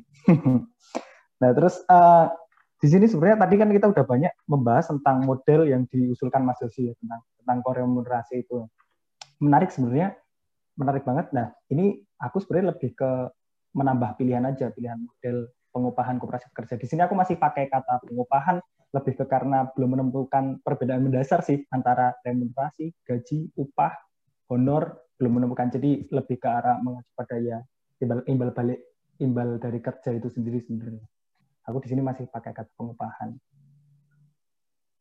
Ini mungkin jadi agak mundur sedikit ya. Tadi kita udah segitu teknisnya, ini masih ngomongin tentang hal yang umum untuk mengetahui juga tentang kooperasi pekerja. Sebenarnya apa sih itu kooperasi pekerja kalau teman-teman yang belum? Ya sebenarnya secara sederhana itu kooperasi yang dimiliki dan dikelola sendiri oleh pekerjanya. Tapi berbeda sebenarnya dengan uh, kooperasi karyawan ya. Kooperasi karyawan biasanya uh, ada perusahaan lain gitu dan dan kop, dan karyawannya disuruh untuk bikin koperasi. Nah ini koperasi pekerja ini benar-benar di, dimiliki dan dikelola oleh pekerjanya itu sendiri. Nah saya ambil uh, satu apa ya definisi dari Institute.coop Demokrasi at Work ini menurutku cukup representatif ya untuk ngomongin tentang uh, koperasi pekerja, terutama di dua karakteristiknya itu. Yang pertama itu basis of their labor contribution jadi mestinya kayak uh, mereka ikut menentukan uh, apa ya keuangan dari perusahaan itu berdasarkan kerja mereka. Jadi ngomongin ekonomi, kalau yang poin pertama itu lebih ke bagaimana pengelolaan apa ya keuangan atau surplusnya. Yang kedua lebih ke ngomongin tentang pengambilan keputusannya, gitu, ya, kekuasaannya, yaitu one worker one vote. Ciri utamanya itu di, di, di kooperasi pekerja ini. Nah, sehingga sebenarnya karena si kooperasi pekerja ini dimiliki oleh pekerjanya dan dikelola juga dalam konteks pengupahan, sebenarnya ya pekerja itu bebas menentukan upahnya sendiri. Jadi ya ya bebas saja, bebas mau mau nentuin berapa gitu. Soalnya kan ya kita yang punya perusahaannya, nggak nggak ada apa ya, nggak ada uh, pemodal lain gitu. Yang miliki adalah pekerjanya. Sebenarnya bebas menentukan upahnya sendiri. Nah, tapi kerap kali emang kebebasan ini tuh membingungkan gitu. Kayak uh, kan salah satu pilihan yang tadi ditawarkan di diskusi kali ini kan tentang koremunerasi itu ya. Tapi ya sering tapi secara mendasar kooperasi pekerja itu bebas membebaskan si pekerja yang tergabung dalam kooperasi tersebut untuk menentukan bagaimana mereka mau mengupah diri mereka sendiri, mau menggaji diri mereka sendiri atau meremunerasi diri mereka sendiri dengan cara bersama-sama mungkin bisa disebut juga koremunerasi ya ya pertanyaan yang sering muncul kayak mulai dari mana, adakah contohnya, apa standarnya, adakah template-nya. Ya salah satu paparan tadi bisa jadi salah satu pilihan kayak gitu tentang uh, dengan model koremunerasi itu ya. Nah, sini coba aku hanya menambahkan pilihan lain gitu. Sehingga bisa lebih banyak pilihan saja. Contohnya sudah apa aja Nah, kalau di luar pasti kalau ngomongin kooperasi pekerja selalu juga ngomongin tentang kooperasi yang besar di di Spanyol ya, uh, Mondragon gitu. Mereka dengan modelnya itu uh, rasio gaji. Jadi dulu dulunya tuh rasio gaji tertinggi sama terendahnya itu tiga banding satu. Kalau sekarang 9 banding satu. Ini karena uh, kompetisi di di pasar tenaga kerja ya, akhirnya mereka jadi 9 banding satu. Ini tapi jauh lebih baik. Eh, ini dengan rata-rata karena mereka banyak kooperasi sekitar 200-an kooperasi di di Mondragon ini dan rata-ratanya sekitar 5 banding satu untuk untuk rasionya ini di di Mondragon dengan dengan modelnya itu rasio gaji. Ini jauh, 9 banding satu ini jauh lebih baik ya daripada uh, banyak perusahaan sekarang gitu ya dengan gajinya perbandingan antara yang paling atas sama yang paling rendah mungkin bisa jadi 100 lebih. Contoh lain mungkin nggak cuma tentang uh, model rasio gaji ada juga suma kooperatif modelnya tuh uh, sama rata tapi rasionya yang sama rata. Jadi ini perusahaan suma kooperatif ini worker kooperatif yang bergerak di bidang wholesaler. Kalau Mondragon tuh banyak bidangnya ya dia. Suma kooperatif ini utamanya di wholesaler di Inggris. Uh, kantor utamanya di Yorkshire. Nah mereka ini uh, wholesaler terbesar di Inggris. Cara uh, pengupahan mereka yaitu dengan sama rasionya ya per orang ketika bekerja itu 13 pound sterling per jam. Rate-nya sama. Jadi rate-nya sama rata untuk semuanya. Contoh lain ada juga di Katalan, eh, kooperatif integral Katalan ini juga tadi sebenarnya kalau Mas Yosi ngomongin tentang si Robin Hood ini, eh, yang inisiasi Robin Hood namanya kan Erin Duran, Erik Erin Duran, Erik Duran, lupa ya. Nah, uh, itu juga menginisiasi kooperatif integral Katalan ini. Nah, si kooperatif integral Katalan ini uh, mereka menggunakan modelnya itu model pendapatan dasar. Jadi beda lagi gitu. Karena karena uh, tadi kebebasan itu cenderung membingungkan padahal sebenarnya kita bebas menentukan cara pengupahan kita gitu. Nah, ini dia modelnya dengan model pendapatan dasar yaitu anggota dapat meminta berapapun agar dia bisa bekerja penuh waktu di kooperasi tersebut. Nah, saat ini kalau di CIC ini uh, tidak ada anggota yang menerima lebih dari 765 euro dan 135 eko per bulan. Eko ini uh, mata uang yang mata uang lokal yang dibikin oleh Kooperatif Integral Catalania sendiri. Kayak gitu. Jadi sebenarnya banyak pilihan gitu ya. Nah, terus bagaimana tentang eksperimentasi di Indonesia perkara kooperasi pekerja ini dan juga perkara pengupahannya atau penggajiannya atau remunerasinya gitu ya satu menurut saya uh, sangat apa ya asik sekali dan apa ya uh, tentang koremunerasi ini yang sedang kita bicarakan hari ini karena menambah hasanah dari uh, apa ya kebenaran kita tentang kooperasi pekerja kayak gitu. Pembahasannya nggak hanya sebatas kooperasi selayaknya biasanya kita bicarakan kayak simpan pinjam dan lain sebagainya, tapi tatarannya udah lebih lagi gitu. Kita udah ngomongin tentang kooperasi pekerja, ngomongin tentang model pengupahan. Nah ini menurutku kontribusi yang cukup signifikan sih gitu di di, di Indonesia tentang koremerasi ini sebagai salah satu pilihan pengupahan atau penggajian gitu. Nah, uh, yang lain eksperimentasi lain itu uh, dari teman uh, eh, AOS, AOS Space yang ini juga sebenarnya udah kita dapat ma ber apa ya berkomunikasi kemarin saat saat dari koperasi bisa teman-teman dengerin juga apa tonton videonya di channel YouTube-nya Gapatma sekaligus promosi ya. itu soalnya kita emang berusaha untuk mendokumentasikan sih sebenarnya Gapatma praktek-praktek yang ada sehingga bisa mudah dipelajari, diiterasi, diperbaiki terus kayak gitu. Terutama tentang demokrasi ekonomi dan kooperasi. Ini juga bisa ditengok asik sekali uh, pemaparan dari Mas Yap lebih ke reflektif tentang eksperimentasinya di AOA Space.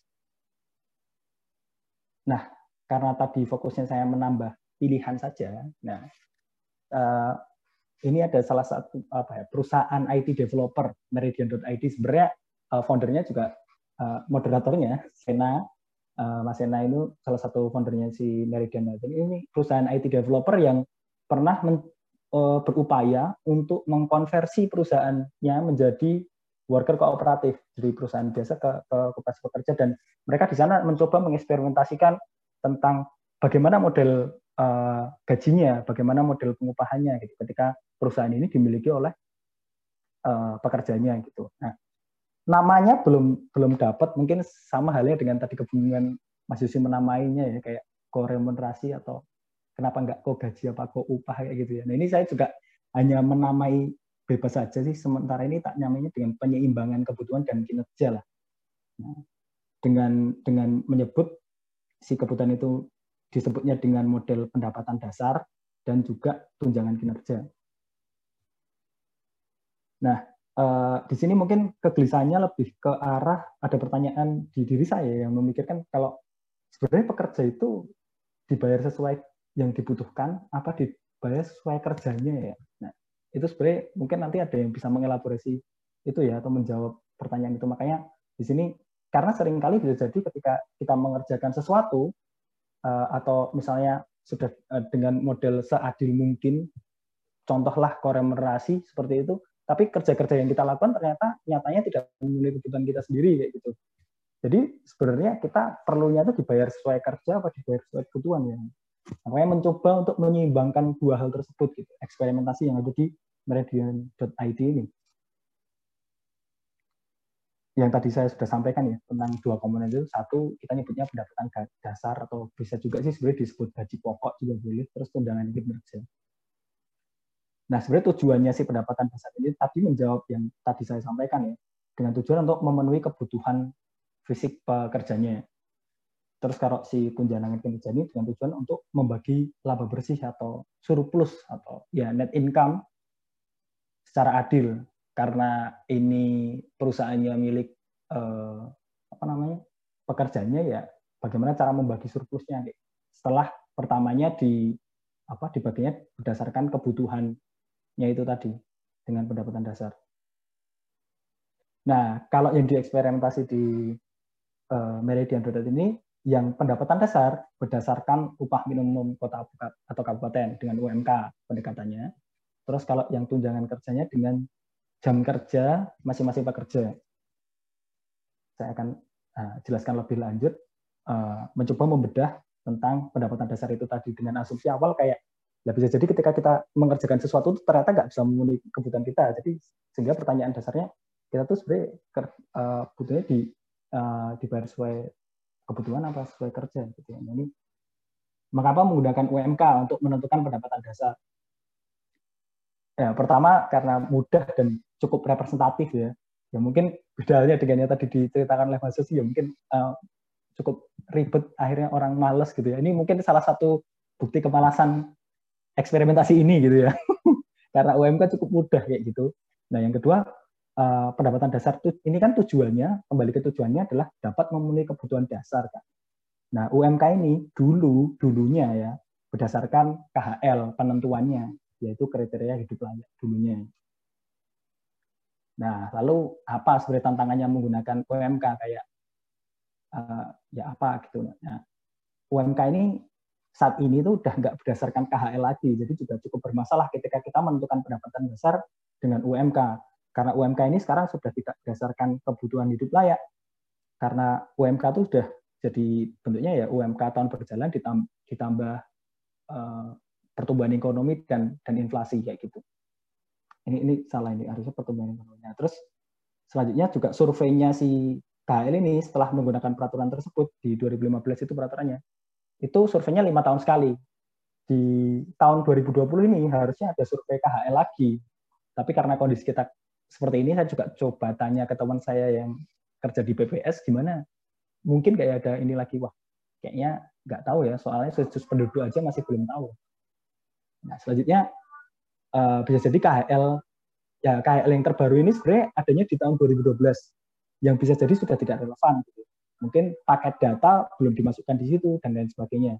Nah, usulan terakhir dari buruh itu ada 78 atau 80 item dari sebelumnya yang tahun 2012 itu tuh 60 item uh, 60 item apa ya? Uh, kriteria hidup layak kayak gitu. Nah, bisa jadi emang sudah tidak tidak relevan ketika menggunakan KHL itu tadi sebagai penentu pendapatan dasar.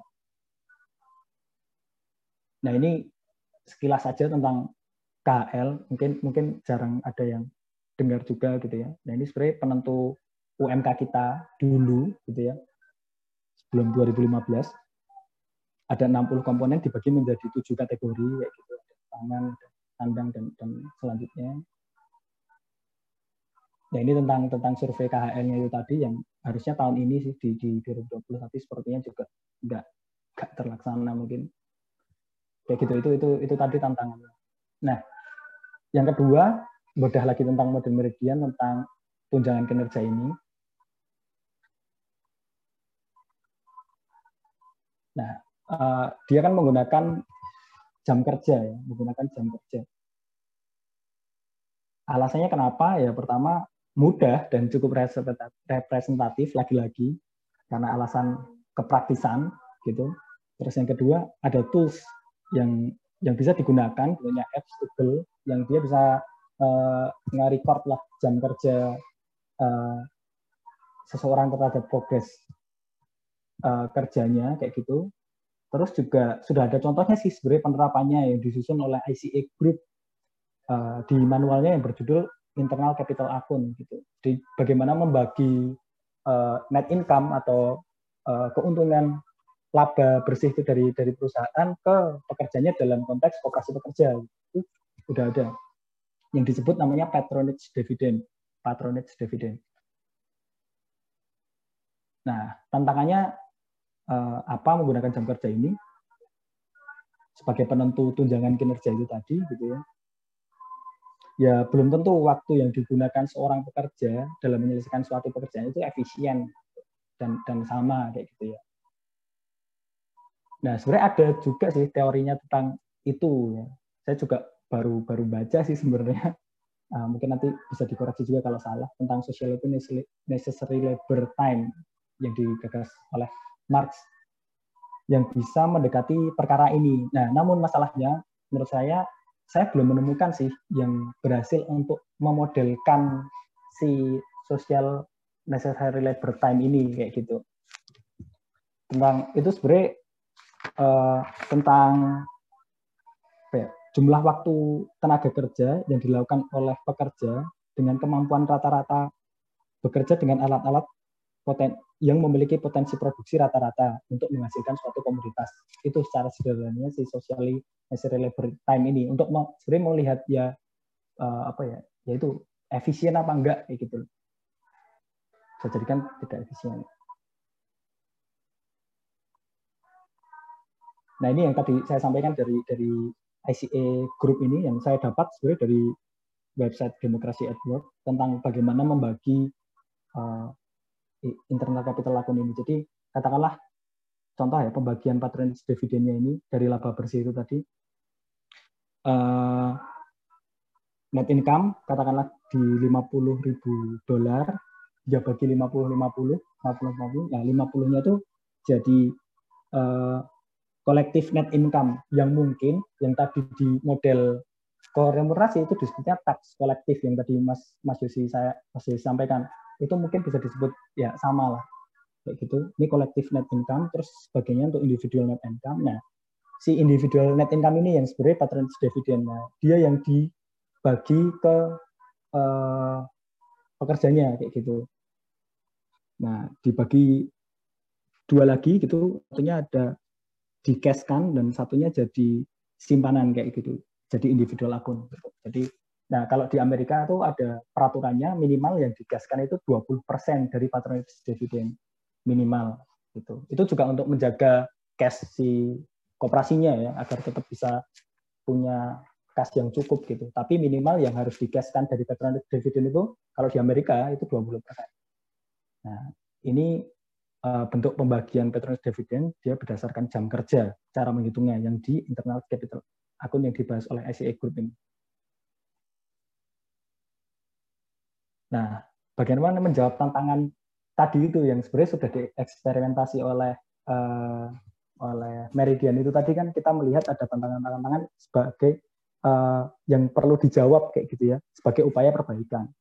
Nah, melihat yang tadi kan sebenarnya berangkat dari kayak ketika uh, kegalauan ketika bisa jadi ketika kita melakukan suatu pekerjaan itu pun seluruhnya dikerjakan kita juga belum bisa memenuhi kebutuhan kita sendiri kayak gitu. Makanya di Meridian ini mencoba memodelkannya yaitu pertama ya kita harus memenuhi kebutuhan dasar fisik kita dulu kayak gitu uh, itu berapa tiap orang mungkin sama ini juga cukup terinspirasi sih sebenarnya modelnya dengan yang ada di kooperatif integral Katalan yang di mana mereka menggunakan modelnya itu dengan apa ya pendapatan dasar kan. Jadi setiap orang boleh mengajukan pendapatan dasar gitu ya.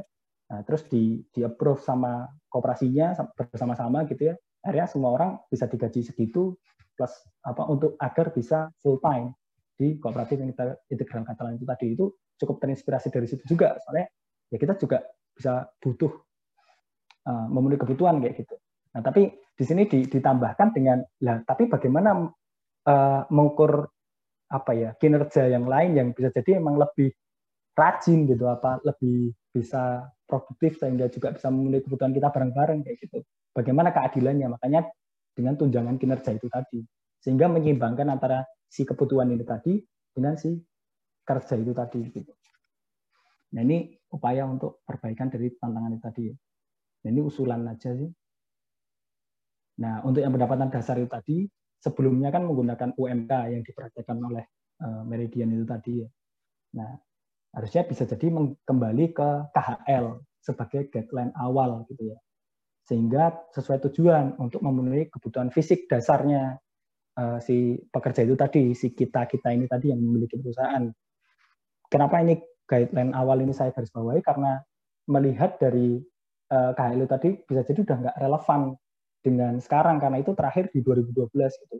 Jadi guideline awal lebih ke arah kita sebarkan aja ke ke teman-teman kita yang mau bikin kooperasi pekerja untuk melihat bahwa oh ternyata kira-kira kebutuhan kita sehari-hari itu ini ya. Soalnya saya melihat poin dari 60 poin itu tuh cukup representatif sebenarnya gitu. Nah, kita tinggal koreksi aja kira-kira yang kurang apa, bahkan yang nggak perlu apa gitu. Bisa jadi kayak kebutuhan TV gitu, bisa jadi TV sekarang udah nggak relevan, tapi kayak langganan Netflix atau uh, yang lain kayak gitu itu bisa jadi lebih relevan dan sebagainya kayak gitu. Tapi sebagai guideline awan menurutku KHL sangat membantu kayak gitu. Terus untuk yang tunjangan kinerja ini sebenarnya tetap menggunakan jam kerja nah, untuk membagi si laba bersihnya itu tadi. Nah, perbaikannya lebih ke arah uh, waktu yang diperoleh untuk seorang seorang pekerja itu tadi tidak hanya menentukan dividen untuk dirinya sendiri, namun juga untuk menentukan dividen untuk akan kerja lainnya. Ini lebih ke memperlihatkan bahwa kayak uh, apa ya uh, me, me, bisa menangkal, mengurangi lah minimal tentang ketidakefisiensian waktu itu tadi kan. Ketika kita menggunakan jam kerja, ya jadi memang tidak efisien dan, dan sama gitu ya. Nah kalau si uh, kalau kalau Marx kan mencobanya untuk menjawabnya dengan tadi yang social necessary labor time itu. Nah ini di di Meridian mencobanya untuk dengan model ini gitu. Saya masih belum menemukan kata-kata ya. Jadi masih definitif seperti ini. Nah, tapi akan saya gambarkan kira-kira seperti ini. Untuk yang membagi si uh, de, apa namanya patronage dividend itu tadi ya. Semisal ada tiga orang pekerja di Meridian, gitu ya. jumlah masing-masing jam bekerjanya selama satu bulan A 100 jam, B eh A 120 jam, sorry, B 100 jam, C 150 jam. Nah, jam kerja setiap orang itu dikali dua di mana nilai aslinya adalah untuk pekerja tersebut, sedangkan sisanya harus dibagi habis kepada pekerja lain dan juga bisa termasuk dirinya. Jadi katakanlah pekerja A dia 120 jam kerja, berarti kan 240 jam kerja. Ini sebagai poinnya dia. Nah, 120 jamnya itu untuk dirinya sendiri, sedangkan 120-nya lagi itu untuk dibagi habis. Nah, sebelum membagi poin jam kerja yang harus dibagi habis tadi diawali dengan masing-masing pekerja bercerita tentang bagaimana satu bulan ini berjalan gitu. Nah, tidak hanya ber, uh, pekerjaan bisa jadi hal-hal yang personal. Nah, ini mungkin sedikit berbeda ya kalau uh, yang tadi mungkin uh, Mas Yosi menceritakan tentang koremerasi itu benar-benar pure mencoba untuk menggunakan apa ya akal sehatnya kayak gitu. Nah, di sini mencoba untuk bisa mewadahi tentang hal-hal yang personal gitu. Maksudnya kayak jadi memang uh, sedang ada apa ya masalah masalah-masalah lain yang atau masalah finansial juga gitu yang yang juga bisa di, diceritakan. Nggak hanya perkara tentang pekerjaannya di uh, meridian itu sendiri gitu. Jadi bisa menceritakan hal itu. Bisa menceritakan hal-hal yang juga uh, personal masalah juga juga bisa gitu. Sebelum akhirnya nanti akan dibagi poinnya itu tadi Nah, terakhir baru dibagilah uh, poin jam kerja itu tadi ke masing-masing dengan cara ya uh, poin jam kerjanya itu tadi dibagi total poin semuanya terus dikali patronage dividen. Patronage dividen itu yang tadi itu yang apa namanya? Uh, pertamanya kan kita katakanlah udah punya keuntungan 10 juta, 10 juta itu kita bagi dua, ini hanya rule of thumb saja ya, sebenarnya angkanya bisa bebas, bagi dua itu lebih ke arah satunya tentang uh, teks, itu tadi mungkin kalau bahasanya Mas Susi, kalau di sini lebih ke kolektif uh, apa ya, kolektif akun gitu, terus ini yang individual akun, yang individual akun ini dikaskan minimal 20%, kayak gitu. Nah ini yang mau dikaskan itu baru kita hitung dengan cara poin pekerja per total per total poin kayak gitu. Nah, si si net income ini udah pasti dia uh, bersih ya dalam artian ya pendapatan dasar teman-teman itu sudah tercover semua di di beban ini tuh kita cuma membagi apa ya? Uh, bonus tapi bukan dalam konteks bonus yang disampaikan Mas Yosi tadi ya. Maksudnya kan kalau tadi kan lebih ke arah uh, apa pemilik model yang ngasih ngasih bonus dan enggak ini sebenarnya bonus kita surplus kita kerja aja. Gitu kita bareng-bareng kayak gitu kita baginya kayak gitu. Tapi pendapatan dasarnya sebenarnya sudah ke cover dengan tadi itu. Nah ini cuma penjelasan aja kenapa jadinya seperti ini itu uh, alasan-alasannya. Yang pertama berusaha menjawab perkara tentang mengukur keefisienan jam kerja itu tadi, sehingga kan ketika uh, apa ya, hmm, karena ada bagian berceritanya itu tadi ya, dan kita juga menggunakan pendekatan ya apps itu tadi, toggle itu tadi, toggle apa toggle ya. Nah itu kita bisa bisa melihat lah sebenarnya benar nggak nih selama satu bulan ini dia dia cukup efisien tidak untuk mengerjakan target yang sudah di, di, direncanakan gitu.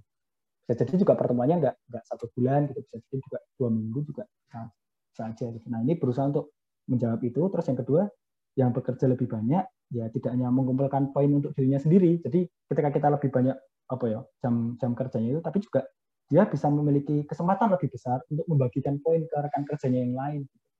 Jadi di sini memang pengen meng-highlight atau memasukkan tentang juga nggak hanya perkara pekerjaan kita gitu di sini gitu, tapi bisa juga tentang personal atau maksudnya kayak katakanlah saya saya tadi yang bekerja 150 jam gitu dan saya punya uh, poin yang saya akan bagikan ke teman-teman itu 150 juga gitu.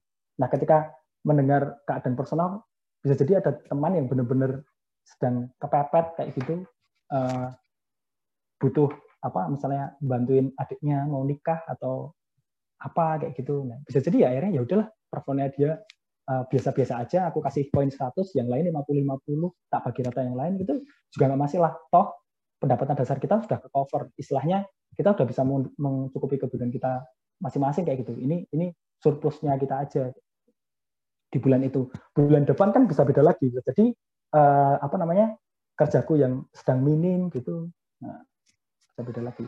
Nah yang ketiga membuka peluang untuk tidak hanya mempertimbangkan uh, mengenai pekerjaan tapi juga keadaan personal seseorang gitu, atau sesama rekan kerja. Nah ini juga sebenarnya uh, upaya untuk menjawab beberapa pertanyaan yang kayak sebenarnya gimana ya me me menginisiasi kooperasi pekerja gitu? Gimana? Imajinasinya kayak apa ya? Kayak uh, kita pekerja kok emang bisa ya membuat perusahaan sendiri yang kita miliki? Kayak gitu. Nah, uh, seperti ujaran saya di awal tadi kayak sebenarnya sebebas itu, tapi bebas itu kadang-kadang membingungkan. Di sini sebenarnya diskusinya emang pengen nambah pilihan-pilihan itu tadi. Nah, ini salah satu pilihan yang saya usulkan sebenarnya dengan uh, melihat uh, model yang sudah dieksperimentasi oleh Meridian itu tadi yang saya pribadi itu cukup uh, cocok gitu, ya, cukup menurut saya cukup representatif. Nah, saya menyebutnya bisa dilihat di, di dua fase gitu ya. Satu fase awal, terus yang kedua fase konstan atau stabil mungkin. Ya, yang awal nih menurut, menurut saya ya, setelah kita berkumpul dengan orang-orang yang memang mau bikin kooperasi pekerja ya kita perlu pertama menentukan target pendapatan dasar eh, masing-masing uh, pekerja gitu. Ya bisa dengan KHL itu tadi yang saya ceritakan ya. Per orang di apa namanya? di bagian KHL nih udah ada tools ini tapi kita bedah aja deh gitu.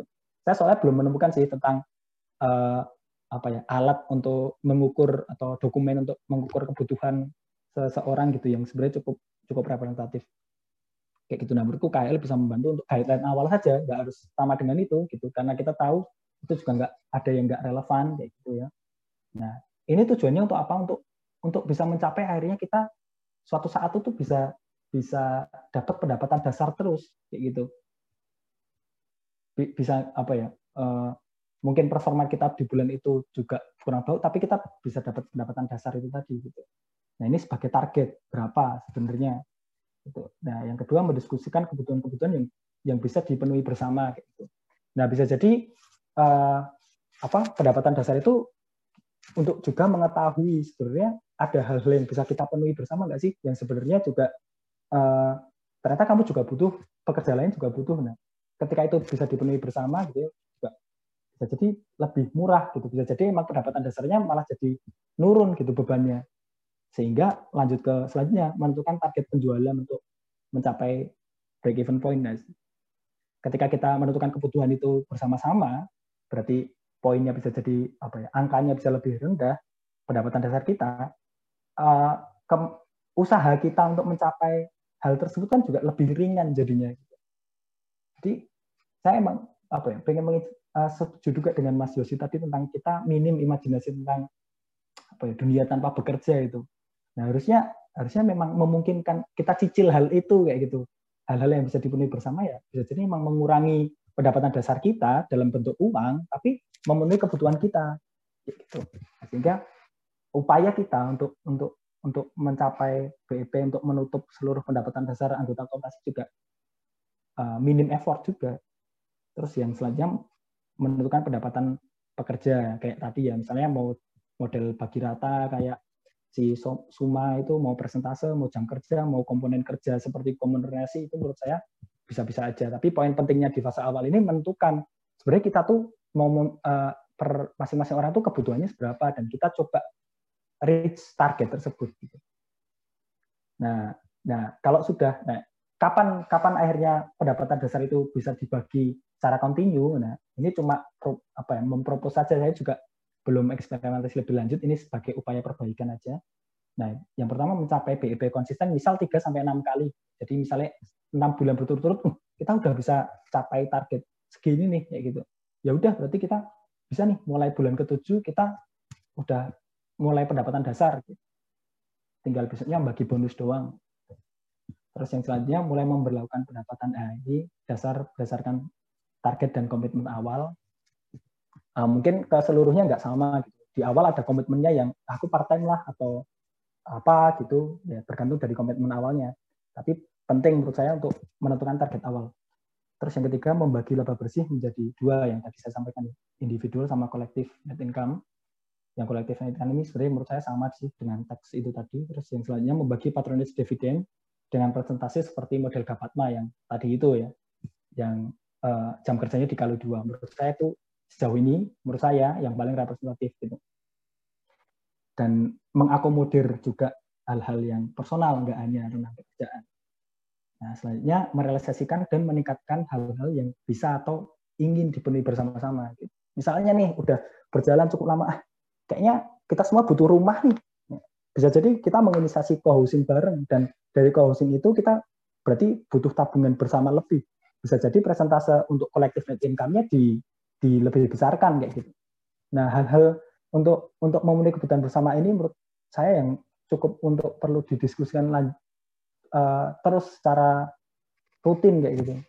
Sehingga apa ya, emang bisa hidup bersama dan mungkin uh, bisa mencapai imajinasi tentang bagaimana hidup tanpa bekerja gitu. Apa bekerjanya sangat minim jamnya, tapi sudah memenuhi kebutuhan kita itu lebih banyak waktu luang yang tadi masih disampaikan kayak berseni atau filsafat dan lain sebagainya. Ya, ini terakhir sih, uh, terakhir ya uh, highlight saja semua yang sudah tersaji di sini sejatinya tuh sekedar pilihan-pilihan saja. Pilihan cara untuk dapat dieksperimentasi dalam konteks di kooperasi pekerja. Udah, cukup itu sih. Maaf kalau kepanjangan. Nggak apa Mas Bima. Oke. Okay. Terima kasih sekali. Jadi hmm. kalau dari Mas Bima ini lebih ke opsi di luar tadi ya bahwa sebenarnya banyak kok metode-metode yang konteksnya koperasi pekerja, cara untuk memberikan kompensasi atau gaji terhadap pekerja yang ada di dalamnya. Bahkan ada yang tadi agak ekstrim, Suma itu dasarnya sama ya, bahkan mungkin CEO sampai yang paling bawah itu dasar 13 13 pound sterling per jam. Cukup ekstrim, mungkin bisa dicari-cari nanti ya Suma kooperatif. Sih. Nah, jadi memang ya sesuai dengan tema hari ini kita memang fokus kepada bagaimana cara mengapresiasi kerja yang sudah dilakukan, labor kerja yang sudah dilakukan oleh para pekerja yang ada di dalam suatu perusahaan terutama koperasi pekerja. Kenapa kita mengangkatnya koperasi pekerja supaya yang bisa menentukan ya para pekerja itu sendiri. Gitu. Nah, di sini kita masuk ke pertanyaan. Tadi kan rencananya mau pakai pertanyaan dari para pe... dari registrasi dulu ya. Tapi ini saya melihat pertanyaan yang di Slido lebih seru-seru dari yang sudah masuk. Jadi saya akan mulai dari Slido dulu. Karena udah jam 6 juga ya, mungkin udah pada yang mau maghrib dan lain-lain atau sedang maghrib, maka eh, kita akan bablas. Kalau menurut saya, kalau buat saya sebagai moderator dari pengalaman sementara ini, kalau lagi enak agak bablas sedikit nggak apa-apa. Ini maksudnya lagi ritmenya lagi ada gitu. Jadi bablas saja. Kita bukan acara yang memang harus selesai. Nah, kita mulai. Nanti ini yang bisa menjawab terutama Mas Yosi sama Mas Bima ya. Nanti mangga eh, pendapatnya seperti apa terkait pertanyaan yang ada. Seperti kesepakatan, saya akan baca dari atas, dan ini mungkin tidak akan semua pertanyaan. Saya akan cek-cek sambil compare dengan pertanyaan yang sudah disubmit sebelumnya. Teman-teman masih bisa voting sekarang kalau melihat ada pertanyaan yang menarik tapi belum muncul, bisa di vote. Saya mulai dari atas. Bagaimana dengan tim yang privilege dan mode produksinya timpang, sehingga menyebabkan ketimpangan pula pada kerja yang didapat? Nah, mungkin ini lebih ke Mas Yosi, monggo Mas. Uh, iya, jadi uh, ini sebenarnya masuk juga ya. Jadi, sorry, ini tim dengan privilege dan mode produksi ini jadi secara tim ya maksudnya. Ya, di dalam timnya sendiri secara... sudah timpang di dalamnya sudah timpang. Hmm. Nah, it, ini yang harus harus clear ya bahwa sem, apa pakai ekspresinya Mbak Ajeng tadi bahwa ini bukan tongkat sihir yang akan bisa meniadakan eksploitasi ya. Tapi itu tadi yang yang saya target sebenarnya selemah-lemahnya iman. Selama ini ketimpangan itu tidak pernah didiskusikan gitu. Jadi ah. orang ini jago A dan seterusnya, yang lainnya nggak jago. Jadi uh, relasinya cuma ya udah sini gue ajarin gitu. Nggak bisa kalau kalau mainnya seperti itu ya sini gue ajarin itu relasinya tetap akan selalu timpang gitu jadi uh, kita punya sistem yang coba diusulkan ini mencoba untuk menunjukkan bahwa ketimpangan itu real ketimpangan itu nyata dan kita semua acknowledge itu nah jadi karena apa karena di semua saya berani bilang semua ya semua organisasi yang pernah saya uh, jumpai dan dan dan apa ngobrol soal dapurannya, persoalannya nggak pernah diangkat. Gitu. Persoalannya nggak pernah diangkat. Misalkan ya kita tahu sama tahu aja bahwa si orang ini jago ngomong sehingga dia akhirnya dapat panggung terus gitu. Karena dia dapat panggung terus, social networknya berkembang. Sementara yang lain tidak gitu. Kayak misalkan di organisasi seni, seniman-senimannya jauh lebih cakap dalam jualan proyek dan seterusnya. Tapi gimana orang-orang yang di balik layar gitu, yang ngangkat-ngangkat lukisan, yang nyiapin ruangan dia uh, banyak yang mengaku dia tidak seartikulatif para seniman yang bisa mengelaborasi filsafat dan teori dan seterusnya gitu. Dia nggak dapat panggung. Gitu. Nah, jadi sementara di dalam mereka bilang anti kapitalisme, anti ketimpangan, bla bla bla, sehingga akhirnya kan terpendam ini. Nah, jadi itu tadi yang saya bilang uh, bahwa ini tidak tidak bisa memberikan uh, kesetaraan, tapi setidaknya dia bisa mengeksplisitkan. Nah, di sini kita harus harus clear bahwa pisau dari KAP koremunerasi ini bukan tongkat sihir dalam artian bisa menyelesaikan semuanya. Ada divisi lain, ada divisi lain yang harus mengadres itu. Hmm. Nah dalam hal ini di prakerti misalkan terakhir terakhir ya, eh, kalau nggak salah tahun lalu itu sebelum saya cabut, sebenarnya itu juga dilakukan seperti tadi yang apa problemnya Mas Bima eh, antara ini eh, kebutuhan atau dibayar kebutuhan atau sesuai apa tadi Mas kebutuhan dan kontribusi apa kerja uh, kerja kinerja. dan kerjanya kontribusi ha. Hmm. nah kalau uh, di di tempat kami terakhir itu itu dipisahkan ini bukan tugas dari koremunerasi gitu. koremunerasi itu hanya tugas pencatatan titik gitu.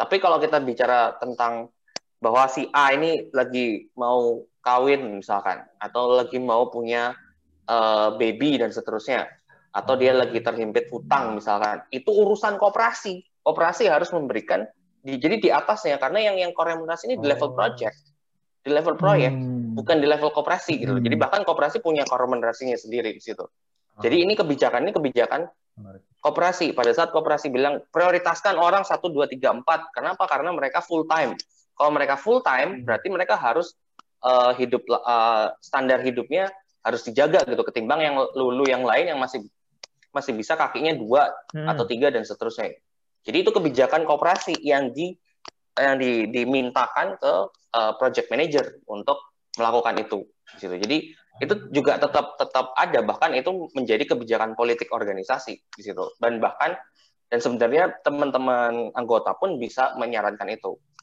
In reality tidak akan sekaku itu ya kan? Pasti Ya. ngobrol-ngobrol dan seterusnya gitu. Tapi poinnya itu eh, harus harus di harus dipisahkan bahwa ini Hmm. Sebisa mungkin kita tidak emosional gitu supaya semuanya dibeber di depan gitu. Dan bahkan kalau ada pertimbangan-pertimbangan yang yang sifatnya mengakomodasi eh, kasus-kasus spesifik, nah itu disampaikan dan dijadikan keputusan bersama bahwa oke A, B, C ini akan kita eh, prioritaskan. Jadi, bahkan dengan dengan pekerjaan, jadi ada kontribusi ini, lu bisa megang dulu nggak? Lu pegang ini, pegang ini, pegang ini. Jadi bahkan ada prioritisasi siapa yang akan mengerjakan ini di situ. Itu Mas Sena ya, semoga menjawab pertanyaannya Iya, untuk iya, Mas iya. Anonymous. Iya Mas Anonimus ini, jadi agak susah buat nge-follow up lagi ya. Mungkin Bima mau nambahin terkait ini? Mas Bima? Cukup sih, cukup belum ada, belum ada. Cukup ya. Ini yang menarik berarti justru bahwa ini memang tidak sepenuhnya menyelesaikan itu, tapi mengaknowledge dan membuat menjadi gamblang di depan gitu ya Mas intinya. Hmm. Oh, Membeberkan. dikit tanggapan mungkin. Nah, silakan. Dikit-dikit baru ingat. Cuma aku jadi nangkap tambahan hal baru tentang korelasi tadi di highlight lagi sama Mas Yudi tentang lebih ke arah yang tadi di, diobrolin lebih ke perkara project gitu bisa jadi di itu urusan koperasi. Itu menurut saya hal yang asik juga sih. Dalam artian kayak bayangan saya oh suatu koperasi berarti bisa jadi, harus menghitung dengan ketika menggunakan model korporasi harus dengan itu. Ternyata itu bisa jadi anu ya eh, ternyata bisa bisa kita bikin tataran yang lebih luas lagi koperasi yang Hmm. uh, lebih ke personalnya dan kebutuhan dasarnya teman-teman dan sebagainya itu menurutku batasan yang menjadi clear sih. Mm, mm, mm. Ya, ruang lingkupnya jadi ada ruangnya sendiri-sendiri ya untuk Mm, mm, mm, project mm, juga. Nice. Terima kasih. Eh, karena tadi belum ada, belum ada namanya, mungkin kalau mau menanggapi boleh ngom- ngomong menyampaikan sekarang. Tadi siapa yang nulis? Kalau mau menyamber, eh menyamber apa menanggapi ulang, Menyamber. menanggapi lanjut. Oke, kalau belum terima kasih sekali pertanyaannya, paling banyak yang ngevote, semoga menjawab. Eh, kita lanjut dulu pertanyaan berikutnya ya. Dari Mas Uhid. Sering disebut tujuan manusia bekerja adalah untuk tidak bekerja. Layaknya puncak manajemen adalah pendelegasian. Bagaimana sistem koperasi pekerja nampung ide ini? Oh, tadi sempat nyantel juga tuh Mas eh, Yosi maupun Mas Bima juga sempat membahas ini. ya. Dari Bima dulu mungkin. Kan katanya impiannya adalah pengen pengangguran abadi apa apa aku lupa dulu kamu sempat bilang apa tuh Iya, iya. pengangguran produktif aku lupa. menambah ya menambah banyak waktu luang. Maksudnya, ah, ya, nah, Nah, kalau dari hmm, bagaimana sistem koperasi pekerja dapat menampung ide ini? Kok- Mungkin kalau dari yang yang kalau saya sih me- membayangkannya ya ketika mau membuat menginisiasi suatu koperasi pekerja ya be- ber- berkumpul dengan orang-orang yang memang mempunyai target untuk akhirnya tidak bekerja gitu dalam tanda kutip atau mengurangi jam kerja itu sendiri sehingga lebih banyak waktu luang. Maksud saya jam kerja di sini lebih ke bagaimana yang yang akhirnya bisa memenuhi kebutuhan kita secara uh, bareng-bareng ya personal dengan cara bersama-sama itu tadi. gitu. Jadi di awal ketika mau mau- mau- membangun apa sisi koperasi pekerja itu ya lebih ke apa ya hmm, nilainya sama ketika kita mau mem- memulai si koperasi pekerja itu tentang uh, akhirnya ini kita mengejar untuk mengurangi waktu kita bekerja gitu. Mungkin kalau misalnya emang tidak bisa ke tidak bekerja gitu. Kalau ada idenya si Iron siapa yang nulis buku Fully Automated Luxury Communism itu kan juga idenya sebenarnya gimana kita bisa nggak nggak bekerja kan. Nah, ya mungkin menuju ke arah sana atau sebenarnya banyak juga sih bahasan-bahasan lain nggak hanya di koperasi pekerja kayak misalnya di di permaculture gitu, permaculture tentang pertanian gitu juga ngomongin tentang hal-hal yang bersifat lazy gitu, yang bersifat malas gitu, tapi tetap bisa berproduksi si si hal di kalau kita kalau yang di permaculture banyak bahasnya tentang tentang tanah, tanaman dan hewan dan lain sebagainya tetap bisa memenuhi kebutuhan. Nah, menurutku sih ya uh, tetap di awal ketika mau menyusun itu akhirnya bersepakat untuk mengurangi jam kerja kita ke, kalau bisa gitu ke, ke depannya gitu sehingga cukup kerja untuk memenuhi kebutuhan ya terutama atau kebutuhan, kebutuhan fisik terutama itu ya secukupnya. Nah mungkin kalau bahasan lain juga tentang otomatisasi itu tadi sih kayak ya kerja-kerja yang repetitif kalau bisa di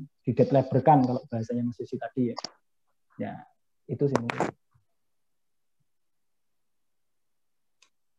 Oke, Makasih Mas Bima, monggo Mas Yosi. Jadi sempat ada cerita imajinasi dunia tanpa kerja, mungkin nyambung juga kan?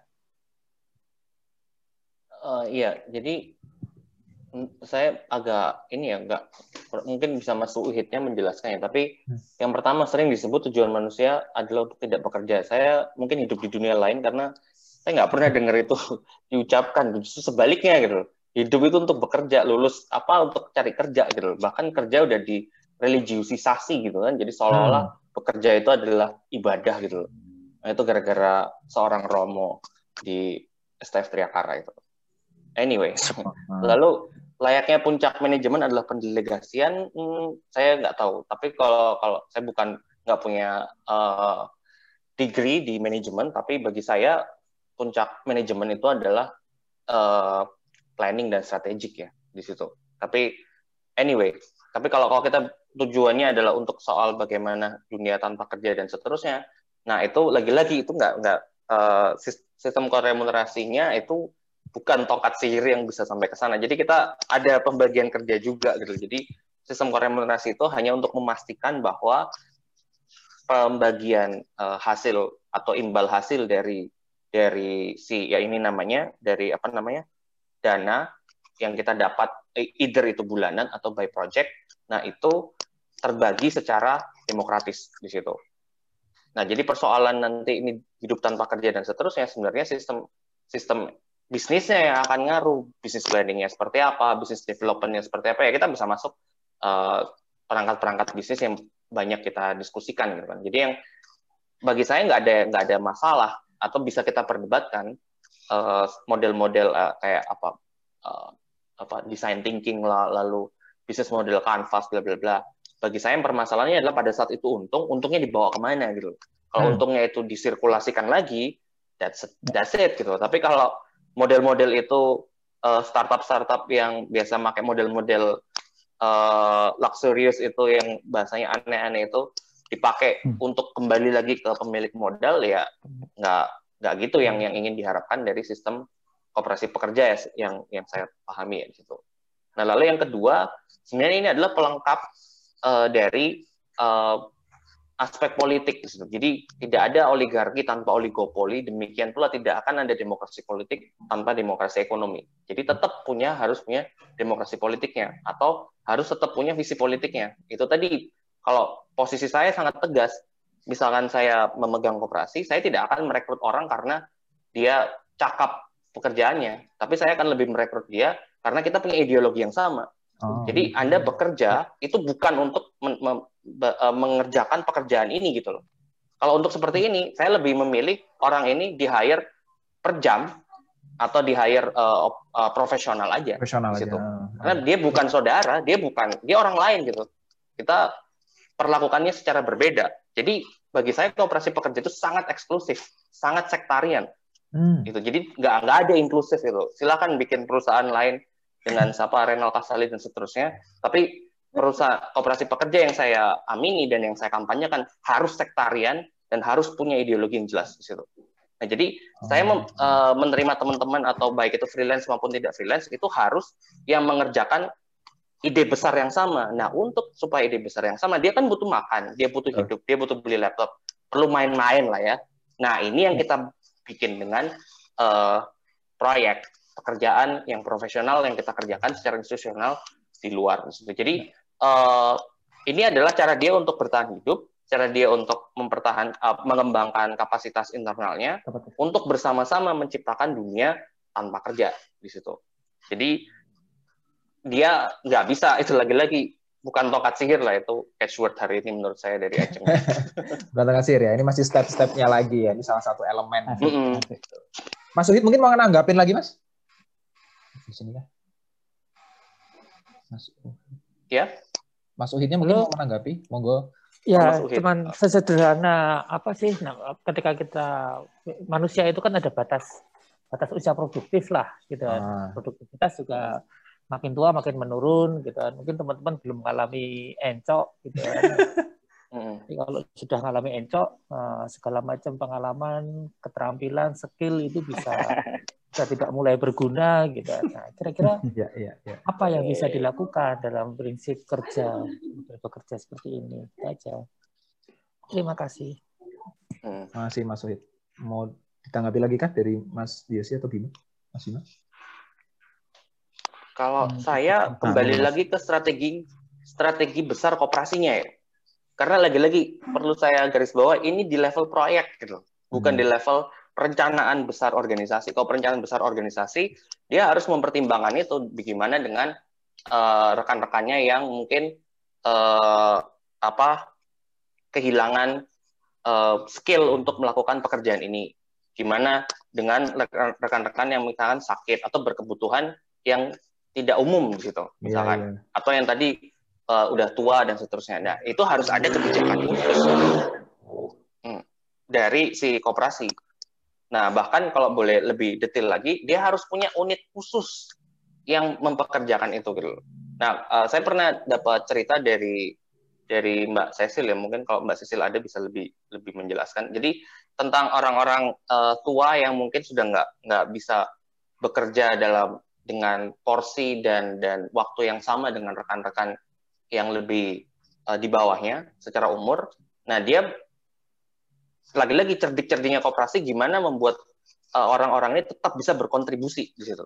Nah, dalam hal ini adalah kontribusi dalam soal brainstorming, dalam soal pengalaman-pengalaman masa lalunya, dalam soal uh, apa memberi nasihat dan seterusnya. Itu dibikinkan koperasi unit sendiri di situ. Oh. Jadi eh, apa namanya? Lagi-lagi ini eh, kecakapan apa ya? Bahasa umumnya kan business development ya. Ya. Kecakapan Ya. kecakapan ini dalam membentuk gimana melihat mengkapitalisasi, memonetisasi, bahkan komersialisasi di situ. Lagi-lagi saya nggak ada masalah dengan terma-terma itu yang umumnya eh, dibenci karena itu eh, kapitalis dan seterusnya. Bagi saya nggak masalah model-model itu Ya. sejauh keuntungannya balik nggak. gitu. Kalau keuntungannya nggak balik, dan dia tidak bisa dipertanggungjawabkan larinya ke mana, manajemen surplusnya nggak jelas, nah itu yang bermasalah gitu. Jadi lagi-lagi itu urusan eh, dip- dipikirkan di level koperasi. Jadi lagi-lagi kembali ke eh, strategi besar koperasinya, gimana dia menginclude eh, teman-temannya yang beda eh, umur atau beda eh, kebutuhan di situ. Siap. Semoga menjelaskan ya. Oke, Mas, Mas Yosi. Mungkin Mas menjelaskan banget terima kasih Oh. banyak mantap Mas Uhid. Oke, ini lanjut ya, Bim. Mungkin kita lanjut ke pertanyaan berikutnya. Aku. Atau mau nambahin? nambahin sedikit cuma lebih ke arah Mangga. mungkin bahasa tadi kalau aku ngomongin tentang target yaitu tentang kalau bahasanya musisi lebih ke arah tentang bagaimana strategi si operasinya ya cukup sama untuk, untuk bahasan itu dan aku lagi-lagi sih lebih ke menyadari bahwa oh ternyata sistem kore koremerasi yang Mas Yusi tadi sampaikan lebih ke arah perkara eh, bagaimana manajemen proyek itu gitu ya sehingga mengolah mengolah si si apa eh, apa, si proyek itu tuh seperti apa bukan ke perkara bagaimana si koperasi itu gitu bisa bisa berstrategi Hmm. gitu. Kalau itu level yang berikutnya lagi ya kelihatannya. Ada ada bahasan lain lagi yang harus bertanggung jawab untuk mengurus Hmm. itu. Siap. Mhm, mhm. Terima kasih Oke. sekali. Saat itu. kelihatannya masih bisa satu lagi ya. Satu lagi deh. Ini yang paling atas. Pada saat proses menentukan persentase kerja itu kan prosesnya penyepakatan antar pekerja. Gimana masih tidak ada pemaksaan kesepakatan. Mungkin ini agak nyambung dikit Mas, aku tambahin sedikit sama ada pertanyaan dari teman-teman yang daftar kemarin, satu yang agak nyambung sama ini ya. Apakah koperasi pekerja itu benar-benar bisa tidak ada yang mengambil tanggung jawab sebagai pemimpin utama? Maksudnya karena kebanyakan orang kan mungkin masih bergantung pada sosok pemimpin atau ngikut siapa yang bertanggung jawab atau patuh aturan misalnya. Jadi ya mungkin terkait itu eh, mungkin akan nyambung ke sini juga gitu. Apakah nanti ada yang kelihatan menonjol banget? Bagaimana terkait hal tersebut? Meng- meng- mengkoordinir pekerjaan dalam satu koperasi pekerja gitu. Apalagi ada ketokohannya misalnya. Mhm. Eh, siapa dulu? Saya dulu. Mas Kalau- Yusi aja kayaknya lebih lebih, lebih Oh iya ya, ini kan konteksnya Hmm. oh remunerasi kayaknya. Pas Iya, proses betul, arbitrase ya. Iya, Iya, arbitrase. pas Ah, proses nah. Betul. eh gimana memastikan tidak ada pemaksaan kesepakatan? Itu tidak ada yang bisa memastikan. Saya kasih tahu detail lebih buruknya. Eh, kita juga tidak tidak akan bisa eh, menjamin bahwa tidak ada pemaksaan kesepakatan secara terselubung. Hmm. Apalagi kalau dia bisa menggunakan kayak saya misalkan bisa menggunakan keterampilan eh, neurolinguistic programming mem- mempengaruhi lewat apa bahasa hipnotik dan seterusnya. Jadi tidak ada yang bisa memastikan itu. Hmm. Jadi poin saya lagi-lagi ingin saya tekankan, ketimpangan itu ada, pasti ada, dan akan selalu ada. Pertanyaannya, kita mau mengakui apa enggak itu? loh.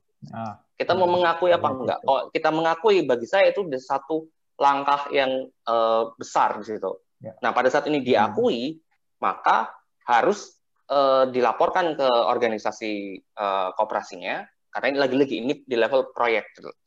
Eh, harus di, di address oleh kooperasi secara serius bahwa ah, ini ada kok bisa ada ketimpangan dalam proses kontribusi kerja kok kok di dalam bahkan menarik kalau teman-teman mau pakai Jitsi Meet itu bisa dihitung berapa berapa menit orang tertentu ngomong di situ.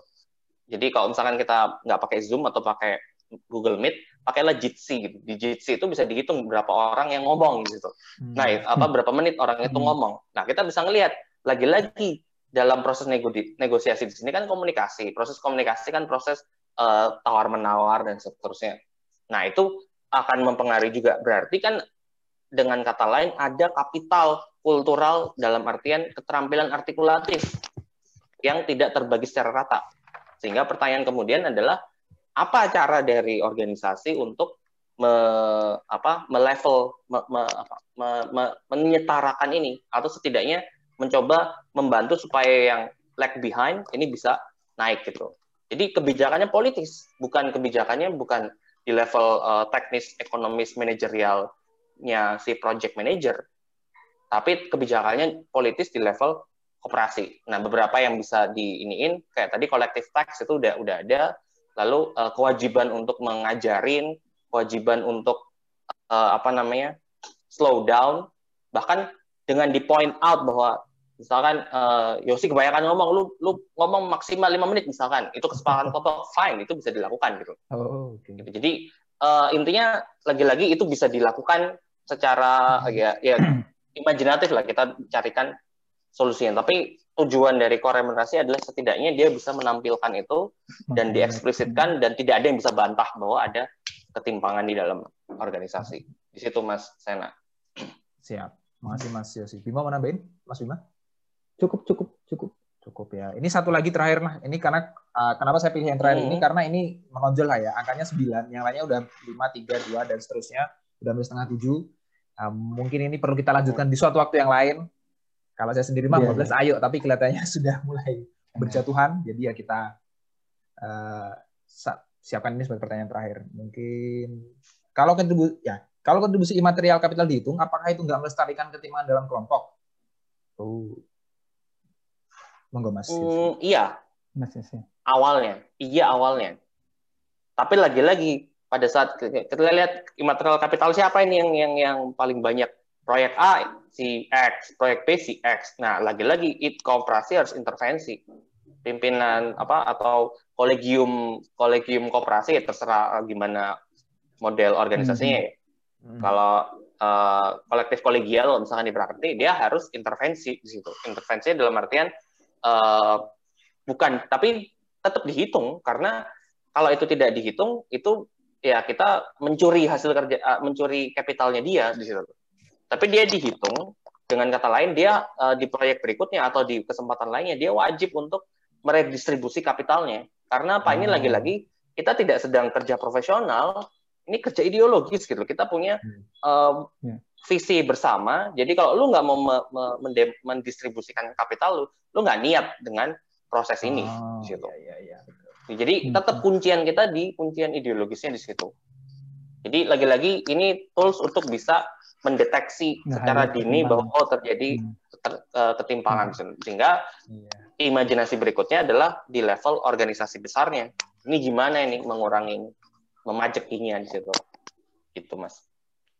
Hmm. Mas Bima mau nanggepin?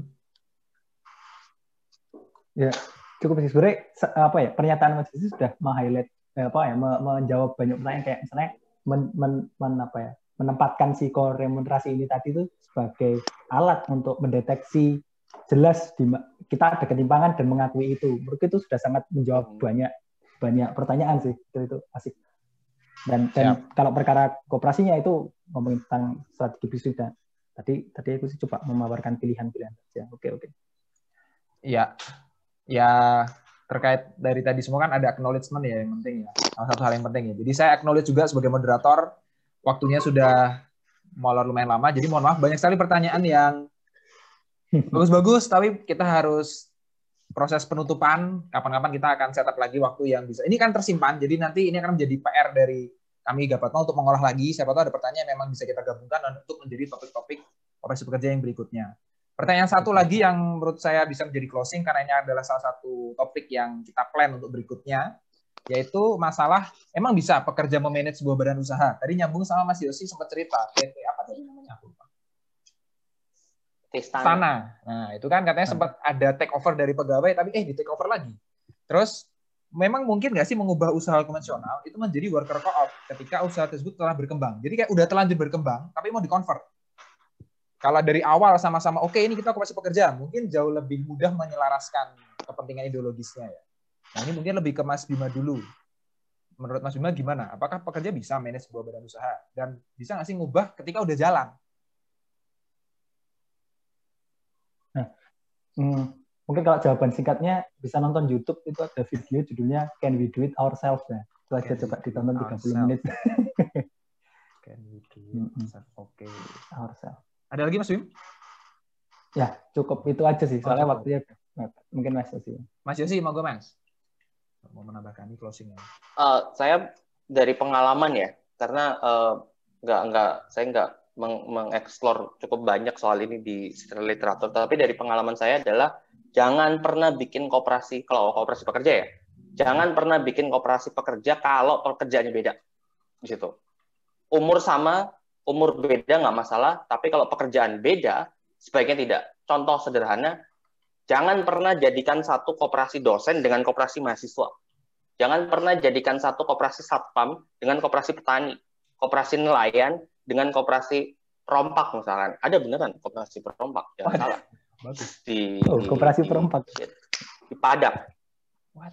Itu. Kayak bisa kita cerita kawan-kawan. Itu waktu saya masih aktif eh, ke petani-petani. Gitu. merompak? Oh enggak. Tapi eh, poin saya habis merompak. Tapi poin saya adalah kenapa? Karena itu tadi karena koperasi pekerja itu prioritisasinya adalah orang yang sama sama eh, aktivitas kerjanya.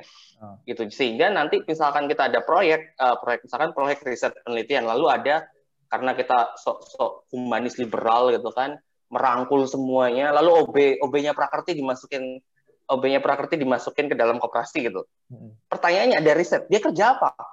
Kalau dia nggak kerja apa, dia, dia dapat kontribusi dari mana? Gitu kan? Jadi, nah inilah pentingnya koperasi pekerja itu berjejaring. Nah dalam dalam per- per- apa, pertanyaan tadi, mungkinkah kop- eh, atau kasusnya PT Istana, lalu eh, dia harus belajar manajemen dan seterusnya, itu ya idealnya dia belajar. Tapi pertanyaannya kemudian, lagi-lagi kalau saya settingnya setting perang ya, kita nggak punya banyak waktu. Pertanyaan saya, ada nggak kooperasi pekerja lainnya yang mengumpulkan apa hmm, business developer misalkan. Jadi kooperasinya gilda. Jadi saya lebih membayangkan kooperasi pekerja itu kayak gilda. gitu. Orang-orang orang-orang yang punya pekerjaan sama berkumpul dan dia membentuk sebuah unit. Nah nanti ini yang dihubung-hubungkan. Jadi pada saat misalkan Prakerti butuh butuh ma- marketing, nggak perlu dari dari dalam sini, tapi kita bekerja sama dengan kooperasi lain Oh. yang adalah orang-orangnya marketing. Marketing. Oh. Lalu butuh butuh software developer, nggak perlu dari dari kami yang bikin. Jadi kayak misalkan eh, KAP ini, saya kok saya harus saya bikin eh, dalam bentuk eh, apa namanya eh, software atau aplikasinya, mungkin bisa-bisa aja, tapi akan makan waktu lama gitu kan. Balik lagi teori klasik eh, comparative advantage di situ. Kenapa tidak diserahkan ke teman-teman yang yang memang worker workers di developer uh, software workers untuk mengerjakan ini.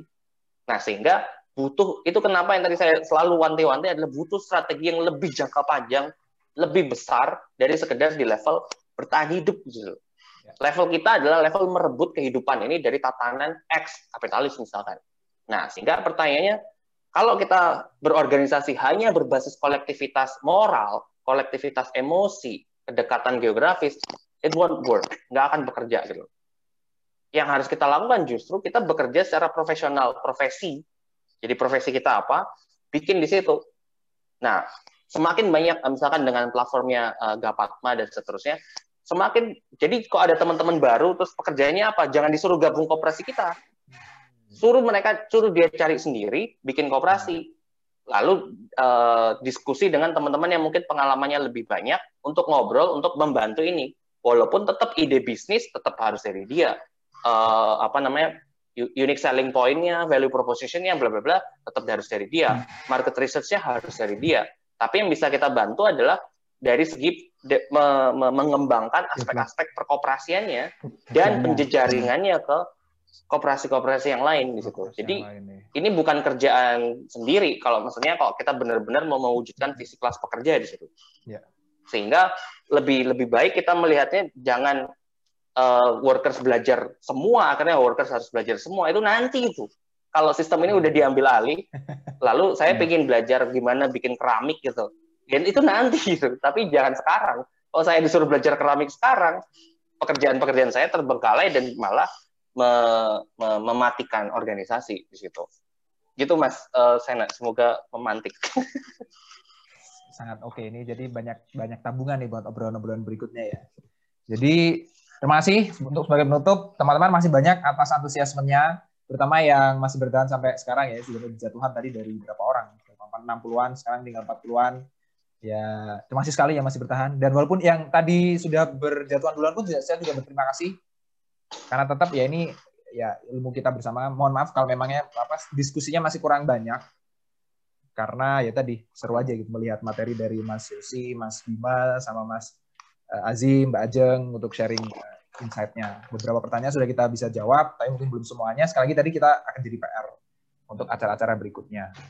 Ya untuk komisi pekerja mungkin ada akan ada seri kedua, ketiga, keempat dengan tema-tema yang lebih spesifik supaya ya tadi supaya nggak terlalu panjang karena memang kalau mau dipecah-pecah ya tadi kata dicang-cang ya itu tuh segala macam yang bisa kita bahas. Kita juga sangat terbuka buat teman-teman yang pengen bikin diskusi terkait demokrasi, ekonomi, dan kooperasi. Kalau memang mau ngajak Mas sebagai ya entah platformnya atau sebagai media partner tanda petik intinya ngobrol aja sama kita DM aja dulu ke IG kita akan bantu sebisa mungkin karena pokoknya kalau buat tim dapat mama ya yang penting demokrasi ekonomi dan kooperasi itu bisa lebih mainstream supaya kalau kata-kata Mas Yosi tadi bisa merebut dari apa yang sekarang merebut kehidupan dari apa yang sekarang ber, berkuasa.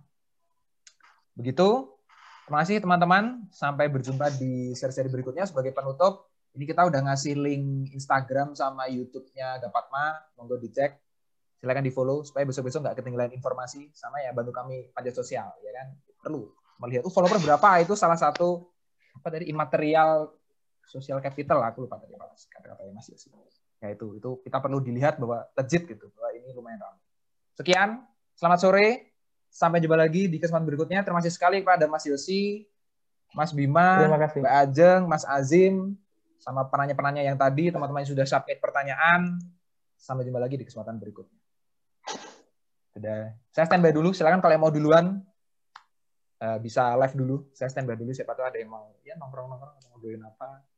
Nongkrong-nongkrong. ya. Kalau mau yang mau duluan, dulu aja nggak apa-apa. Beneran ini saya tinggal kalau saya nggak close kan hilang semua, jadi saya standby.